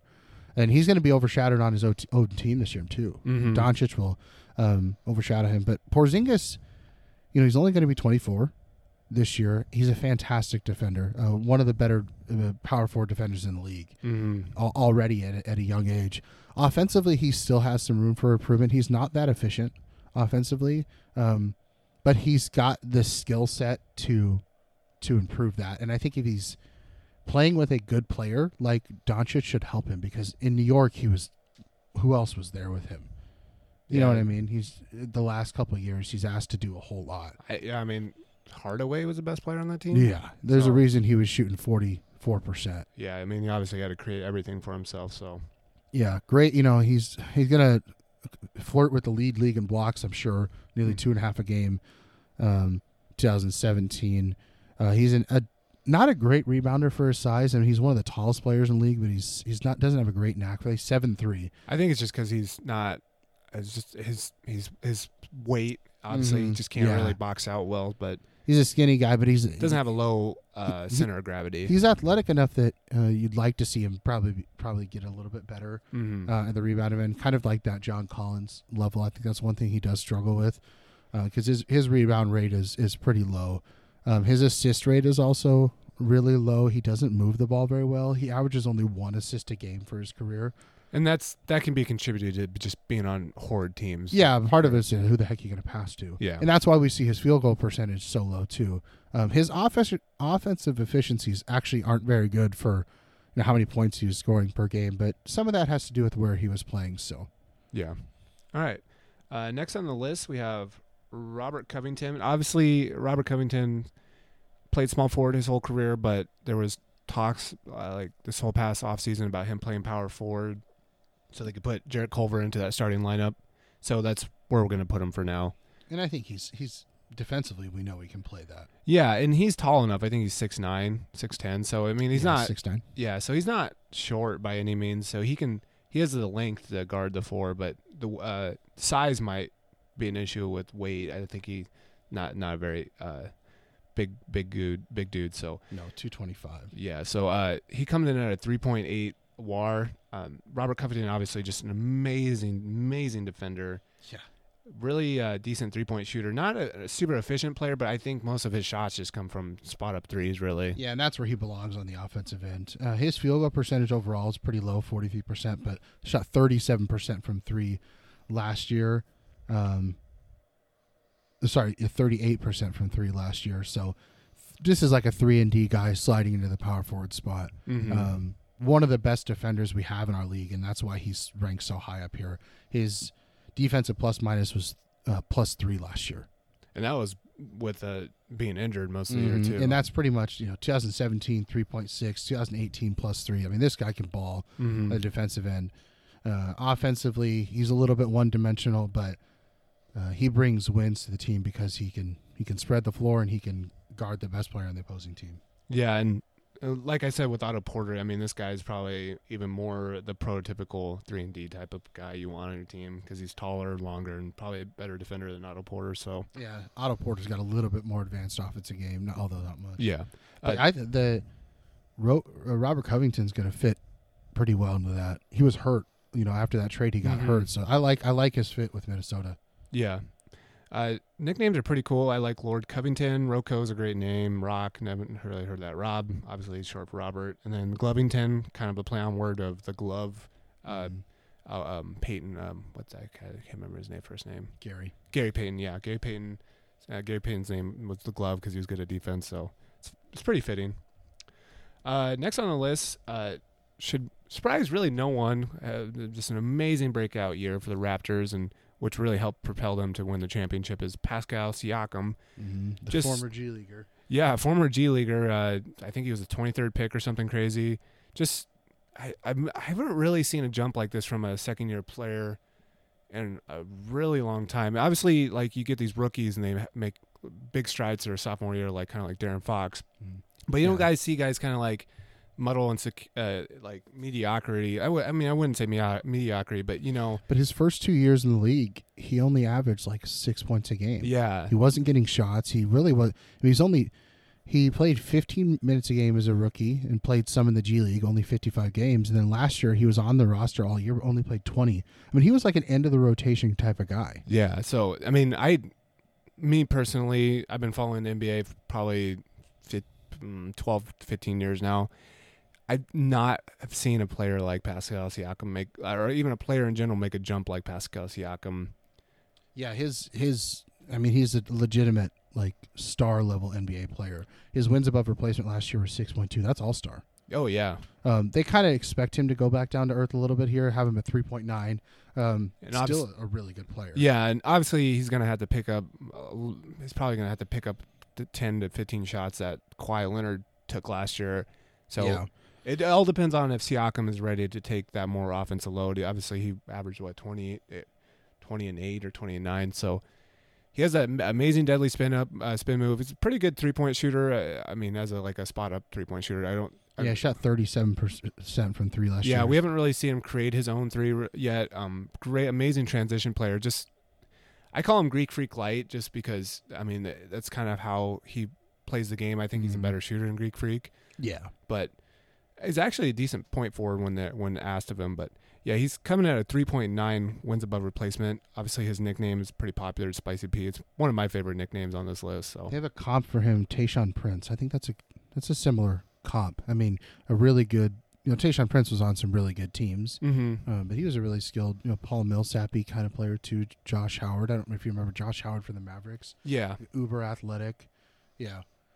So and we we could say Pascal Siakam like kind of stutter and remain the same, which is still almost an All Star level player, which would be I, w- I don't think the Raptors would be against, but uh, Siakam to take the next step, I can see him probably averaging twenty three and ten. Yeah. I mean, nearly averaged 17 points a game last year with a Kawhi Leonard on his team. Yeah, and if he's taking more shots, yeah, I, I mean obviously he's probably not going to average the amazing field goal percentage he had, but yeah, because what he shot 55 percent last Yeah, year. but if that he- should go down some. With but if more that goes down to fifty while upping his points by twenty three, he's still really Mhm. efficient player. So and hey, he I mean he's a top 10 power forward. Came mhm. out of nowhere. I mean, we would have been doing this rankings at the beginning of last year. He wouldn't even wouldn't have been anywhere in the top 70 probably. Yeah. Alrighty. Uh, next on the list, obviously just signed with uh, Philadelphia 76ers. We have Al Horford. I guess he did uh, did find that deal he was looking for because I, I did not believe it as a Celtics fan when he said, "Oh yeah, I got a four year contract out there worth a hundred million. I'm like, go go for it, dude. and he Yeah, he did. got I. I guess he did. So, uh, But I- I mean, but despite his age, everything else says he deserves it. yeah, he, obviously this deal runs into him being almost 37. I think he's going to be he's 33. He's going to be this this is going to be his 34 year old season. Mm-hmm. Al Horford just, man, he's such a good player, but he's not amazing at. I mean, I would say he's uh, maybe two a year or two ago. He's an amazing defender, but just not like amazing at anything, but just really good at everything. Yeah, Great he's a, passer, defender, shooter. Just a great like number two, number 3 mhm. star. I mean, he, he there's a reason he got paid so much. He's a borderline all star level player. Um, doesn't do anything, you know, fantastic, but his wins above Yeah, I think he was an All Star last year, wasn't he? Yeah, he Yeah. was. Um, two years ago, his wins above replacement were eight point three. That's like getting up there in the top ten in the league. That's last like all year, NBA. Yeah, yeah, last year five point six, and that's still nearly all star level player. Um, his game ages pretty well, I think. it does. He's never, I mean, actually been that athletic. He's strong. He's got a good base. He's fundamentally sound defensively. Great footwork. Yeah, I mean, you look at his defensive plus minuses. He's one of the best power forward defenders in the league. I mean, he played most of his time at the center when Yeah. when, when even with the Hawks, but like with the Celtics, obviously he did. So he's getting moved down to power forward because I mean Embiid's, Embiid's going to play center, but just an amazing defender, and you could see it when you watch the playoffs. He guarded uh, uh, Giannis and Embiid and just slowed them down like tremendously. and that shows his defensive versatility too. Mm, yeah. guarding someone like like uh, Giannis and Just gave Embiid fits, man. Just Yeah. shut him down. this guy's gonna and he can stretch the floor too. He can shoot the three ball. Um, you know, he shot nearly three a game last year at- at thirty six percent, career thirty seven percent three point shooter. So, um, he you know he'd be a top ten center too, and we slide him into that power forward slot. He doesn't doesn't even though it's a stronger position, he's still right in those top ten. Yeah, it's sort of in the Tim Duncan mold of just Mhm. old man game that just ages super well. Translates really well. well and just great defender and post player. So And he's pretty much done the whole thing his whole career. If you look at like his his scoring averages, his all of his percentages, like this guy's i- incredibly consistent, and he's been. I'd be curious to see how many playoff games he has compared to other active think NBA he- players. I yeah, I think he, I he might hold the record for longest streak in the playoffs. It used to be Kyle. Korver. Yeah, he was with Atlanta all those years, and they made the playoffs like every single year. And then he went to Boston, and they were competitive every year. Yeah. and that's not going to stop for him now. And and he's a reason. He's a big reason for It was held by LeBron Yeah, until he missed his uh, year last year. So it was also held by JJ Redick too. yeah. So I don't I don't know I don't know who has that, but uh, he has a nickname Godfather. I've actually as a Celtics fan, I actually have never heard him called that, but um, I've heard Big Al before. yeah, big. I've heard Big Al, but not Godfather. Uh, I don't know how that started. just because I guess his name is Al. Yeah, I, I don't I have no clue. But uh, next on the list, who had actually, I, I don't want to say breakout season because I mean he's always been good. It's Blake Griffin with the Detroit Pistons. He's coming out of 4.8 wins above replacement. Had just a renaissance. Uh, Mm, kind of- that's a good way to put it. yeah, it, Blake Griffin's transformation into just an uber dunker rebounder type guy to to like A modern day big. a modern yeah a modern day three point shooting uh, playmaking kind of big is just it's extraordinary and it shows because I, I remember reading an article that blake griffin shot i think like 10000 shots one summer to work on his form Yeah, you, you went from a guy for his first his first seven years in the league, shot less than one three a game. I mean, he did. He could not shoot threes. yeah Um, and he's got this like clunky robotic jump shot, but he shot seven attempts from three last year I- per I would- game. oh, are you talking about before because i think his form is Yeah. pretty decent now No, before he, he Yeah. sat out there and he had like this late release. And now he's doing step backs and yeah. stuff Now It's he looks like you know he's like uh, looks like Dirk Nowitzki out there. Yeah, and I mean, if you want a, a picture of uh, of how to stay relevant in the NBA as you age, Blake Griffin's And the model for it. and it's going to help him stay healthier too. I mean, uh, last year he actually played 75 games. The year before uh, that, he was hurt quite a bit. Yeah, Um, first real full healthy season in a while. yeah, in nearly three years. Um, but he shot seven threes a game at 36%. I mean, this is a legitimate stretch four. And he's probably the thing that he brings that a lot of these other guys don't is his playmaking ability. Yeah, nearly five or over five assists a game last Yeah. year. He was a Great primary ball handler. He's almost like LeBron esque. Yeah, he's always been a really good passer, but he's never been called upon to do it because he, he obviously he played played Chris Paul. So when he has his own team, I mean, it shows. He's averaging almost he averaged over five assists a game. 24 points, seven, seven and a half rebounds, and five assists a game. His rebounding numbers have gone down some as he's lost some of that. And plus, he's playing with. I mean, he's always played just with amazing rebounding centers. Yeah. So before he had um, I would even say, yeah, Drummond's a better rebounder than DeAndre, DeAndre. Jordan. before he had DeAndre, Blake Griffin was leading the league in rebound. I mean, as a rookie, he averaged 12 a game, Yeah, but he just he plays with really good rebounders. So, um, and he plays more at the ar- arch and then like down in the middle. yeah, he spreads it out trenches, a little more. And his one thing that Blake Griffin's really improved on, which you're you're 100 percent right. If, if you are shooting. Yeah, if you're an, if you're a young NBA power forward and you want to look at how to transition your game and to stay relevant, I mean, this guy has improved every single area that you could have asked him to. His three point shooting, his free throw percentage went up from his sophomore year. He shot 52 percent. Last year, he shot 75. That's crazy. That's and I, he reworked his whole form because like when Blake Griffin would shoot, he would jump in the air and then like as he was falling, he would like flick his wrist. It Yeah, was- like a late release. it was like a really weird shot. And now it's just like, uh, I mean, it's not perfect, but like it looks, it's better than my jump shot. yeah, he's a he's a fluid he's a fluid shooter, fluid offensive player. He's really well rounded. hmm Uh, Blake Griffin, you know, he's, he's and you kind of saw the transition when he was with the Clippers. He started shooting more mid-range shots, and he started hitting them at a pretty decent clip. And then obviously he got traded, and and then he had full range to do that. So Yeah, and he's a you know Blake Griffin gets his value because of what he brings offensively. He's an average defender at best. Um, you know, and li- literally the statistics show he's about average. Um, he's kind of got a short wingspan, which limits his defensive ability some. Doesn't doesn't fill the lanes very well. Doesn't block very many shots. it's funny we, we we say short wingspan, but he he has a normal wingspan. Yeah, it just seems like everyone else in the NBA has wingspans that are twice as long yeah, as, the, as the average human it's being. short but- wingspan. It's like what? It's same height. It's normal ape ape index. So Yeah, but uh, Blake Griffin sitting sitting in at what number six here, number seven, no number six, uh, and that's that's fitting. Yeah, I I agree with that. Thirty coming in at thirty years old. I mean, this guy's been in the league for a while now. Yeah, I, I would I would say he probably still has a good two or three years uh, prime of his prime Oh, yeah. left. Craziest. I'm gonna give you the craziest stat about Blake Griffin here. No nickname. Yeah, that's I like for the Hollywood type of like how many Kia commercials he was in. Yeah. A lot of those guys get nicknames. He doesn't have one. that was actually when you when you told me that earlier when we were going over this. I, that was one of the most surprising things about this list is Blake Griffin didn't have a nickname, and I thought about it. I'm like, yeah, he really doesn't. No, I mean like you just For such a high flying, like just high caliber player, he's been his whole Mhm. career. He just never had a nickname. Yeah, he was always in the limelight with the Clippers. Not so much last, you know, with the Detroit, but you know, all these commercials, and no, it's just Blake Griffin. Yeah. All right. Um, next on the list we have Jayson Tatum, my boy. Number five. Yeah. Uh, obviously had a sophomore slump. I mean, I wouldn't even call it a sophomore slump because he still improved almost all of his stats besides his percentages because he took more shots. But Jayson Tatum, obviously, is almost untouchable in Danny Ainge's eyes. Mm-hmm. I think the only trade thing he would have traded him for was Anthony Davis, but Jayson Tatum, they have him projected at a five wins above replacement, which is pretty insane for a third third uh, third year player. I mean, Mhm. obviously his rookie season was crazy.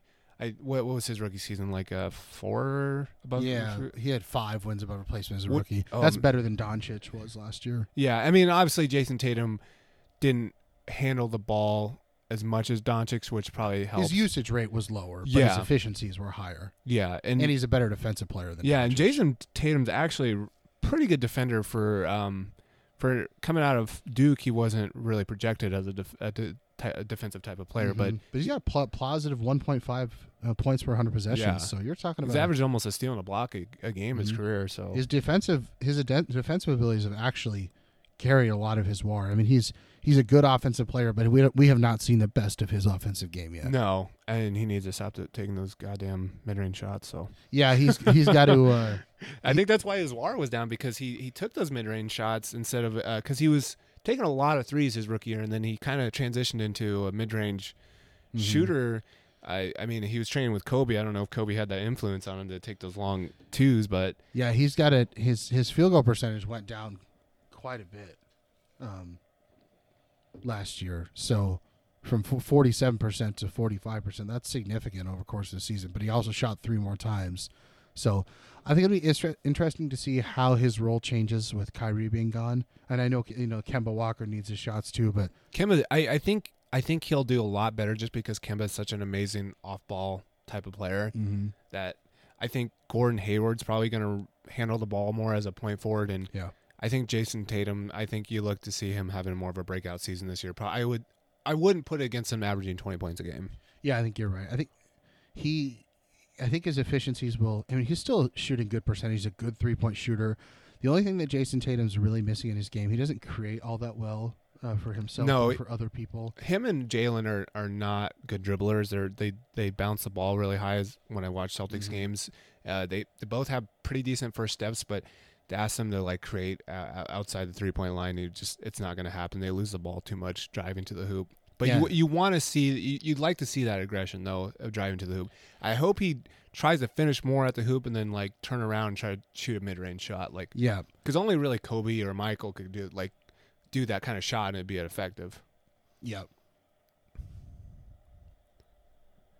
Um, uh, Jayson Tatum didn't have any nicknames. Uh, well, says he did, but I I'd never heard Jay Taco or Jay. I guess I don't know. The taco, the Taco J came from like he won a Taco Bell skill challenge, so that really didn't last for very long.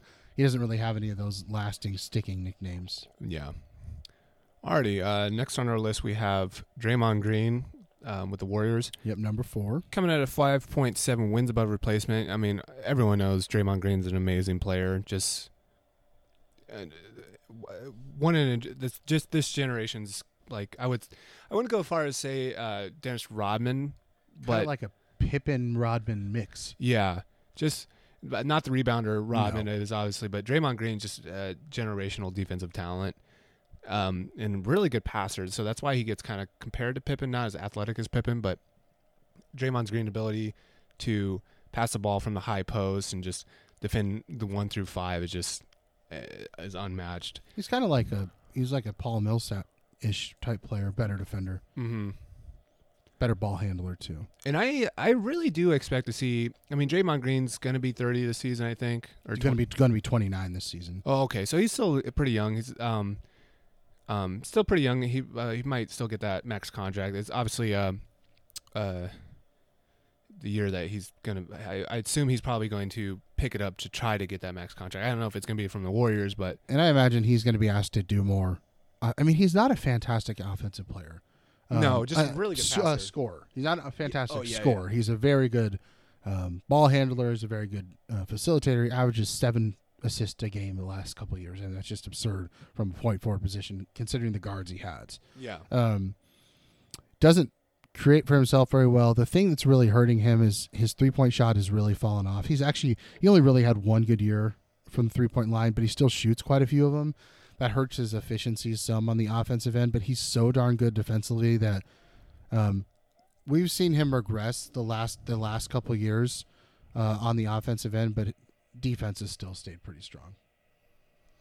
Yeah, and I expect him to have a bounce back here. Probably not on the level he had two, three years ago when he won Defense Player of the Year and averaged almost close to a triple double. But I assume it's probably going to be pretty close because everyone was saying his his his uh, athletic ability is kind of dissipating, but I mean the dude's going to be 29. It's not like he's in his late his early 30s. So I think he was a little overweight last year too. yeah, so, yeah. I mean know. that doesn't help. And obviously when it showed when he got into shape in the playoffs, the dude was just a maniac. He averaged like a triple double the whole playoffs. So Mhm. and having uh, KD not there is probably going to help his usage. So we'll see. We'll see what uh, Draymond Green has up his sleeve. Uh, nicknames for Draymond Green are Day Day. I've never really heard that. The Dancing Bear. Nah. Dre. I've heard Dre before, but yeah. Well. So next on our list at number three is coming in. Uh, this was controversial. We didn't know where how the Clippers lineup was going to go, but we put Paul George there because he's taller than Kawhi Leonard, so we thought he played the four better. But we have Paul George there, obviously. And he's he's not really ever been a power forward. He's played like shooting guard and and small forward, but which is crazy for his height. yeah, it just didn't. I mean, the, the guy's listed at six nine. He's taller than six nine. Oh yeah, yeah. I Kind of like Kevin really- Durant situation. yeah. I don't really know if they don't put him there. I don't know what else they would do. They have to play Shamet, I imagine. So Mm-hmm. we kind of just said Paul George, even though they're kind of pretty much gonna be playing four guards and um, probably Zubac or uh, maybe they play Harrell and go ultra small. I don't know. I assume they probably still take Harrell off the bench, but who knows? Um, But yeah, this is where we have him listed because Kawhi Leonard and him pretty much do play the same position. Kawhi Leonard could play power forward though. I mean, he's played power forward in the past. He's really, Mhm. really good rebounder and just can defend any position. So Yeah, so I mean, they're probably going to be relatively interchangeable. Paul George is a fantastic defender too, so we'll we'll kind of just see here. This is where we decided when we were looking at their roster, we said we're going to put Paul George at the the four just because he's taller. Yeah, and these players are obviously interchangeable, and they have a, a similar wins above replacement, so they would still be in the top five. Mm-hmm. Yeah, not, not a whole lot to say about Paul George. He had a breakout season last year. Um, they kind of project him to ha come back to earth. I think he had like a twelve or thirteen last year. twelve point five wins above Yeah, replacement. so- that's like all NBA MVP candidate, which he was. Yeah, he was third. All, he was third and voting Um, uh, MVP. 2017 7.6 uh, that was you know before his injury this now they got it projected at 9 which kind of coming back to earth a, a little bit but still all the nba level uh, at 9 wins above replacement paul george is such a good defender and his offensive game uh, everyone last year his offensive game took a huge jump uh, he's always been a very good defender um, but throughout the season last year he was just consistent as could be and avoided injury for the most part 77 games is, is pretty solid and they're both going to be 29 coming into the season, or 28, I Mhm. think. So Yeah, Paul George 29 uh, right now. He won't be 30 till next NBA season. yeah, so and Kawhi Leonard's going to be 28 this season. Uh, I think he just turned 28, but Yeah. but yeah, relatively young. Uh, Paul George coming out those shoulder injuries, so we'll see how he uh, how he performs. But I assume he's still going to. I think he's probably going to take a dip in if, not efficiency, but just uh, sh- points, obviously. Yeah. So I don't think he's going to average 28 again. no, I mean, Paul George really has very little weaknesses. The only thing, his field goal percentage is kind of low. Um, he's a career 43% shooter. That's pretty low. He shoots a lot, 21 attempts per game last year. yeah, But he's a great three. His three point shot is like what carries his game. yeah, he shot, he like shot 10, nearly 10 a game last year. and that was almost a record. I bel believe there's only been like two players in NBA history of that shot over 10 threes a game. Mm-hmm. And he shot 38%. Yeah. So, I mean, he is a legitimate, like, And he was averaging over 40% for like almost a whole year until he had that shoulder shoulder injury. So Yeah. Um, he's a, a very good passer, um, a very good rebounder for his position, nearly seven rebounds a game. Uh, and defensively, he doesn't have and, any and weaknesses. decent passer. He uh, he upped his assist this year, I think, to Yeah, almost four. Yeah. Mhm. So Paul George is a very well-rounded player. He doesn't. His defensive end is why he's. I mean, he's a, a good offensive player, very good offensive player, but he's such a good defender. That's why he's up here. yeah, and That's what separates him from like Jayson Tatum. yeah. So next on the list we have, uh, or sorry, he has his nicknames are PG thirteen, which I think he's most popular for. and then uh, Young Trace. Is that Yeah, that's like his his Twitter handle too. I'm not sure where Okay, where and- he got that from, but he- Batman. I've never heard him called Batman. And then Playoff P, which kind of cursed him when he when he said Playoff P's coming, and then they go on to lose the next all the games later and get kicked out of the playoffs. So Yeah, that was back in his Indiana days. No, what? That was Indiana days. No, it? that was that, that, was year? uh, first year uh, of his Thunder. oh, yeah. Yeah, so. No, wait, no, that might have been his second year as a Thunder player. I, I don't remember. It, it was just it was ironic. So. was You're funny. mostly PG-13 with him, Yeah, which yeah. is a pretty cool Mhm.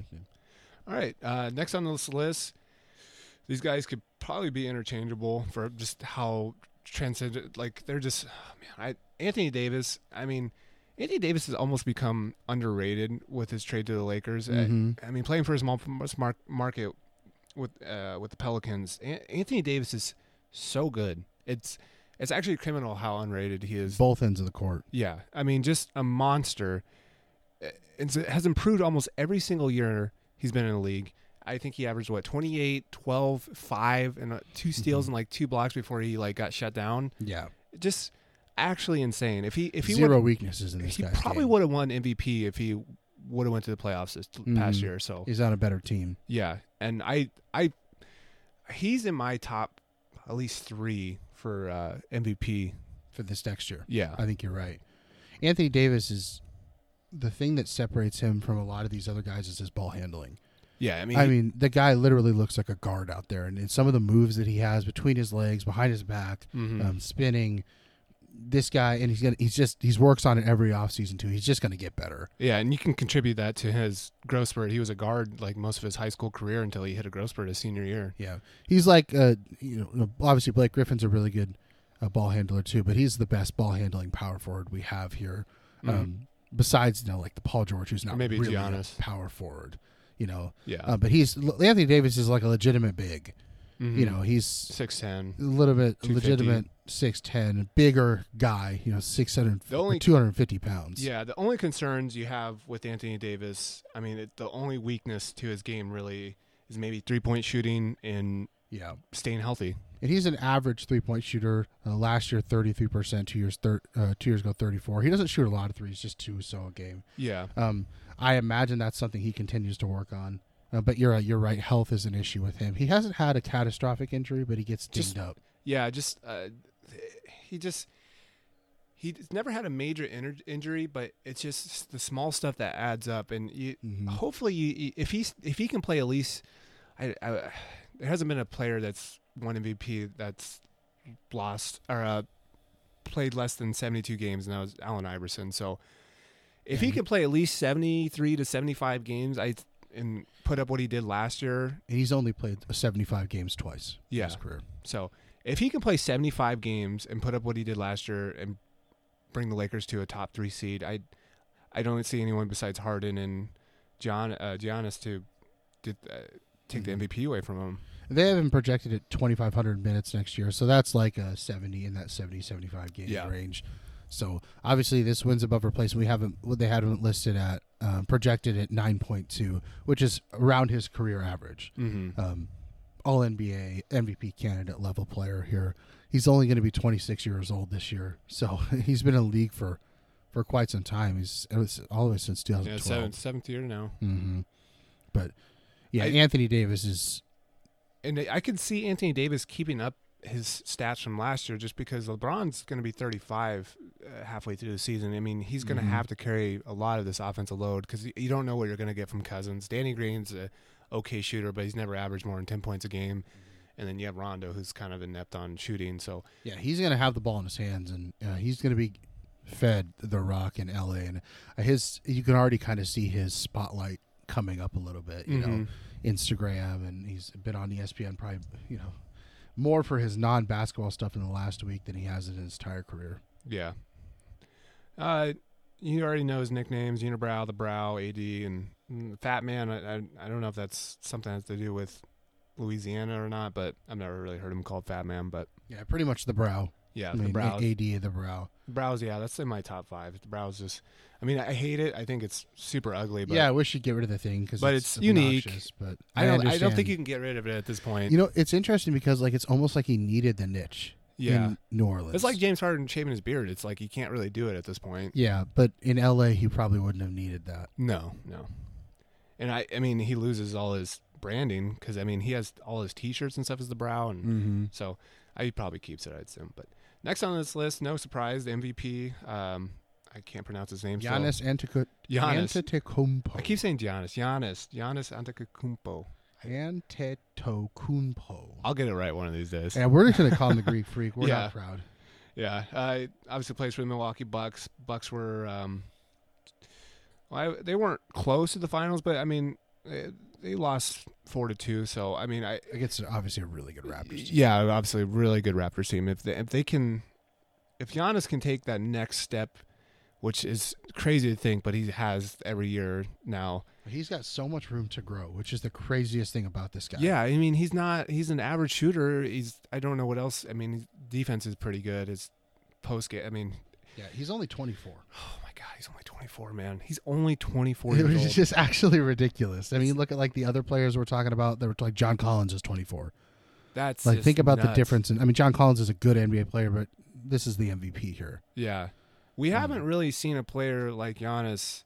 I don't. I don't think ever. Just uh, this guy who's seven foot can handle the ball and just yeah, and he's a legit He's- seven foot. He weighs 242 pounds. I mean, if you see like where he looks like when he came into the league compared to now, it's just a fr- just a freak athletic. And I think that's why Shaq said he's the next super. I mean, he's Shaq who can dribble and kind of shoot. He's like this generation's Shaq. freak athlete, Shaq. Yeah, which is just nutty. I mean, he's that LeBron level athlete, but he's got three inches on LeBron. Yeah, I mean, he. I wouldn't be surprised if they said he was a legitimate seven footer. I mean, he's grown. He grew his first three years in the league. He's listed at even six eleven, and they tend to underlist those guys. Yeah.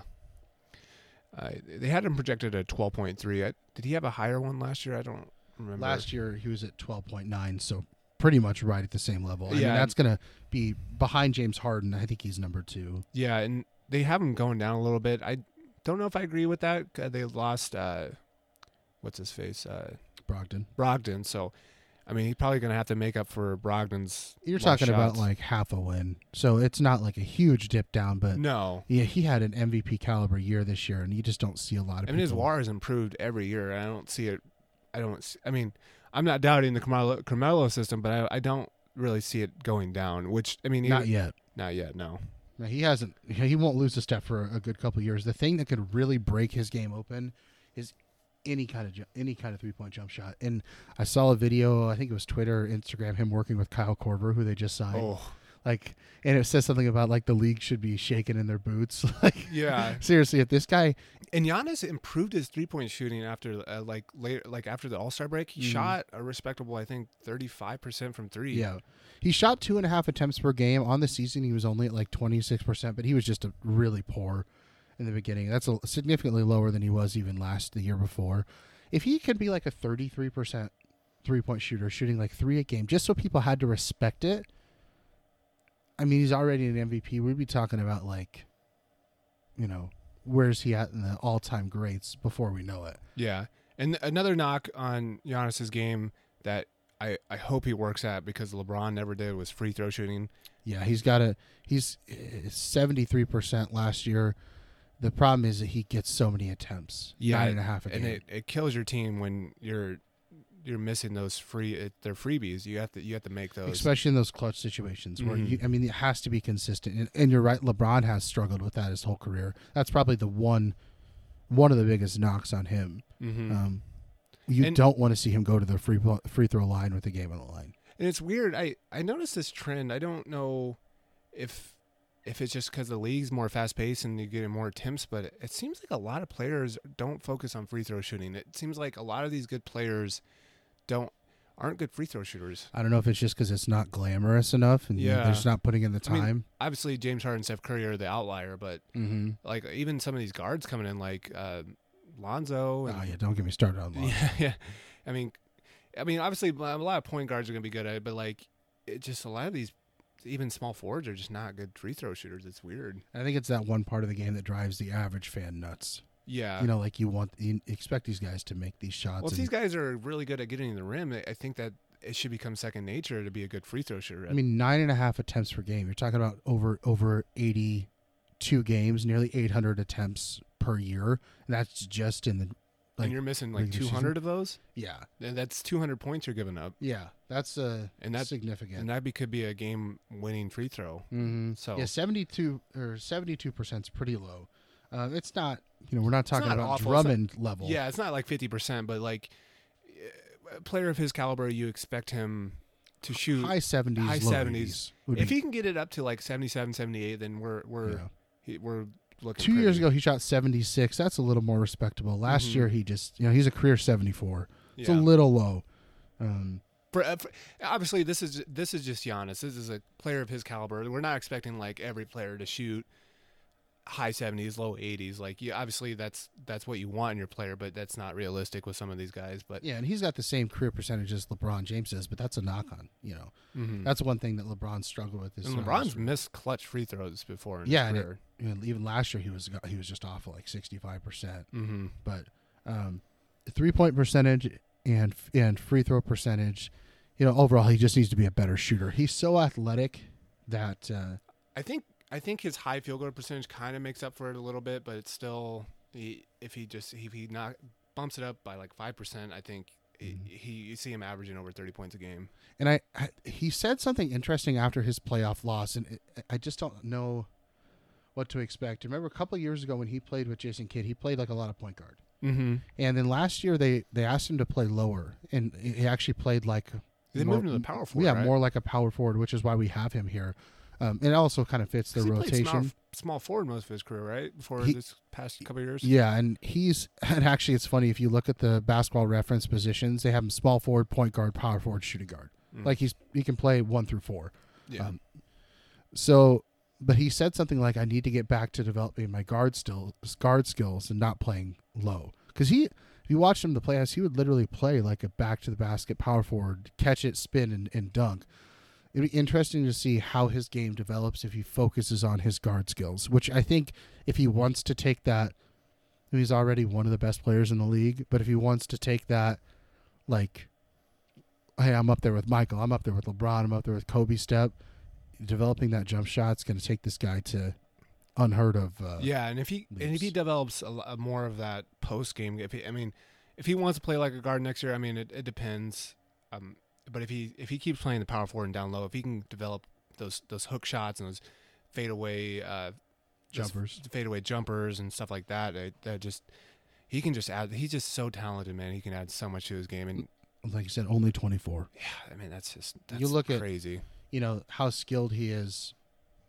You know, for a 24 year old who who didn't have a whole lot of you know grooming coming into the league. I mean, as a rookie, he And that just shows his work ethic too. yeah, this guy grinds. Um, I mean, he was sleeping at. I watched that uh, documentary of him. He was just he was sleeping Mhm. at the gym in Greece. Like he wouldn't go home. He was just worked, worked, worked, and it's just it's it's amazing to watch how far he's come. if you look at his his stat line, it's actually really similar to LeBron James was at that age. Mm-hmm. LeBron James was a, a little bit better three point shooter. He, he had developed a shot a little bit better by that time. I Um, think LeBron just had a better sh- jump shot coming in. Yeah, he is. Um, they're different players. I mean, they're both freak athletes, but the the Greek freak is just like a transcendent. Like you can't stop this guy. Yeah, and one of the things that separates the Greek Freak and Anthony Davis from just like almost anybody on the list, this list, is their defense. On top of their just amazing offensive games. Yeah, I mean, Giannis was what second in Defensive Player of the Year rating. yeah, and his plus minus was plus three point eight. He'd be the first player to win MVP and Defensive Player of the Year since Michael Jordan in '88. Mm-hmm. yeah, he's he's if someone's going to do it, he's him or Anthony Davis. yeah. So, alrighty, and uh, nickname you obviously know Greek Freak, and then he had another one called the Alphabet, which is kind of funny because his name's just so crazy. But I I I think the Greek Freak takes it for me. I just best nickname. yeah I I just it's so original. Like yeah, it's up there. like I mean, it fits the dude, and he literally is a freak. Yeah, if I had to go of my top five, uh, number one would probably be Greek Freak, and then number two would uh, surprise people. It's Spicy P. I love Pascal Siakam. He was on my fantasy team. He was my waiver wire pick of the year. I love his game and just how athletic and just how hard he tries. So, and Spicy P, I think came from his love of spicy foods or Yeah. something like that. So, The rooster, it's a good nickname. yeah, I like the Rooster. Um, but Spicy P and Greek Freak are my top two. Uh, my next three are probably the Rooster, um, Mm, not a whole lot on here that really stands out too much. Uh, Rooster number three, and then well, I like I like Lord Covington and RoCo. Those are uh, probably my number Jingle four. the Joe Jingle. And then yeah, probably So, yeah, probably uh, Joe Jingles. So those are my, probably my top five. yeah. I uh, I like the story we had with PJ Tucker. That's really unique. Mm, yeah, it's not cool, but it's original. Yeah, it's it's just kind of an interesting Pops Junior. You don't you just don't. Pops Junior is kind of a cool nickname. Yeah, but surprised you. You know, if he was a more prominent player, it'd probably be a bigger story. But Mm-hmm. um, I think that's our that's our power forward rankings. It it's probably the best position we're going to get to. It's probably the best position we're going to get to all uh, all year. Yeah. Um. So next uh, next week we're going to be covering centers. I'm not. Man, centers have come a long way. They they kind of disappeared. Um, b- uh, with this um, growth of small ball with the the Warriors, but it seems like uh, centers are having a resurgence with Jokic and Embiid and all these other guys. So it'll be interesting to go down that and um, list all the starting centers. I, I actually don't. I know Embiid and Jokic are going to be up there, but I really don't know who's going. to Drummond, Gobert. Yeah, I I really don't know who's going to be um, high on that list. And you got to remember, centers are one of the most forgiving when it comes to WAR too. So Yeah, it's just easier to get them. So I think this is probably you know if you look at it combined WAR for positions, I think power forwards are probably the the most impactful. yeah, I I would say power forwards are probably the most best position in the league right now. Yeah, I mean it's you look at how deep we went. I mean you got no one was a negative except for like two players. So yeah, that's that that was not what we saw at small forward or guard. And another thing you got to remember is with forwards, it's in, in big men in general, it's easier to be a, a decent player coming out than a guard. Guards usually don't hit their stride until their later 20s. Um, obviously, you have outliers like Steph Curry. Well, not even Steph Curry. Steph Curry kind of hit his stride later in his career. Yeah, even as a rookie. Was. Yeah, Kyrie was pretty good as early as career. Ben Simmons, but point guards are just asked to do more. It's the hard. It's like trying to play quarterback in the NFL. Yeah, it's just exactly. a slower learning curve. There's more to be, you know, to be done. Um, defensively, there's a lot more action on the perimeter. Mhm. A lot of switching, a lot of screens. Um, big men just you come in, just be a big body and rebound. I mean, and you'll be a positive player. Really. Yeah, you really can. You can you get rebounds? Can you alter shots? Uh, You don't Mhm. have to provide anything offensively to to to be productive. yeah. Um, the you know the guys that really take the big steps are the ones like Anthony Davis and Yeah, you, Um, you see on the list the transcendental players are are top five usually. So, alrighty, that's gonna do it for this week, guys. I'm glad you uh, stopped by. If you could give us a rating and uh, subscribe on all our uh, platforms that we uh, send out our podcasts out to, mostly Apple has a rating system. So if you could give us a five star rating on Apple, that'd be great. follow us on Twitter, follow our Facebook page. Yeah, And we're just trying to, you know, we've really enjoyed doing this, and hopefully you guys have too. See, we've got uh, some people that have been following us every week, so we're, we're wanting to keep growing that so we can keep doing this. And um, no, it's just a hobby for us, but we really enjoy doing it. So give us a follow, give us a like, and uh, spread the word if you like what we're doing. Um, if you got any, you know, ideas for us to talk about, things you want want us to dig into, hit us up with a tweet, hit us up with a you know post on our Facebook page. Um, we'd love to hear from you if you're if you're listening out there. Um, you know, interact with us because we're we're we're watching it. And we, I mean, if we get a big enough audience, we'll obviously do like mailbag type stuff where you guys send us questions and we'll answer it and all that stuff. I see that on a lot of podcasts, which I actually really like those episodes because it gives it more, uh, more feeling like we're actually interacting with you guys. So Yeah, we you know, we we we're a pretty analytical group here, so. Uh, if you want to get our opinions out of here, send us some stuff, and uh, I got some hot takes for you. yeah, we'll open up our hot takes bag for you. Um, like I said, we're going to finish up these power rankings. This is how we just wanted to start our podcast out. Go with a power ranking series because it's so popular, and um, you know we like looking at NBA players so much. But we're gonna, It's a different spin on power rankings too. yeah, and hopefully we're trying to get you um, some original content stuff that you're not going to hear on ESPN. Um, you know, at least not very often. So we will, we will continue to to do that and come up with ideas, and hopefully we can hear a little bit more from you guys. Yeah, and the Twitter will be in the description. It's also if you want to follow, it's at the LM Podcast. I just shortened it for because I couldn't get load management all in one uh, tweet handle. So, but yeah, thanks for stopping guy, by, guys. Have a good one. We've been walking through the forest with blood on our hands. We got lost, in such a foreign land where we could be free. We could be free. I'm a pagan, I'm a pilgrim, I'm a sinner, I'm a saint. I'm one of God's children that's descending from the snake. We've been deceived, we've been deceived. She was the morning sun, slowly exposed to her brilliance, slowly exposed to her brilliance. Oh, I oh the taste of her love. The taste of her love, it filled me. Taste of her love, it filled me. Oh, I, oh. We've been walking through the forest with blood on our hands. We got lost in such a foreign land where we could be free. We could be free. I'm a pagan, I'm a pilgrim, I'm a sinner, I'm a saint. I'm one of God's children that's descending from the snake. We've been deceived, we've been deceived. I wanna tell your whole family I heard you cheated, and that I know that you dipped without a word or a reason, and that it wasn't you, but my bank PNC who put me on to the rest of you been sneaking that you try to take more.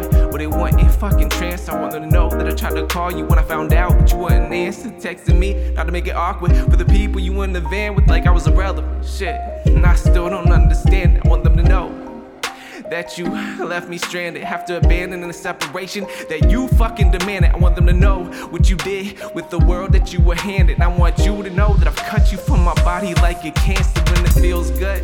Yeah, it feels clean. Cause you only ever brought toxins to me. But nowadays, I can actually breathe. And nowadays, I can finally see. But part of me still wants to sing a curse upon your womb. Maybe it's barren as the wasteland of fear that you have occupied with your lies. As you have tried to escape all the blame that came with the truth. But that's better, and I'm better off trying not to hate you. Cause if I carry that resentment, I will never escape you. And I've already forfeited too much of my life to your enslavement. So my final bid for freedom, I guess I forgave you. We've been walking through the forest with blood on our hands. We got lost in such a foreign land where we could be free. We could be free. I'm a pagan, I'm a pilgrim, I'm a sinner, I'm a saint. I'm one of God's children that's descending from the snake. We've been deceived, we've been deceived.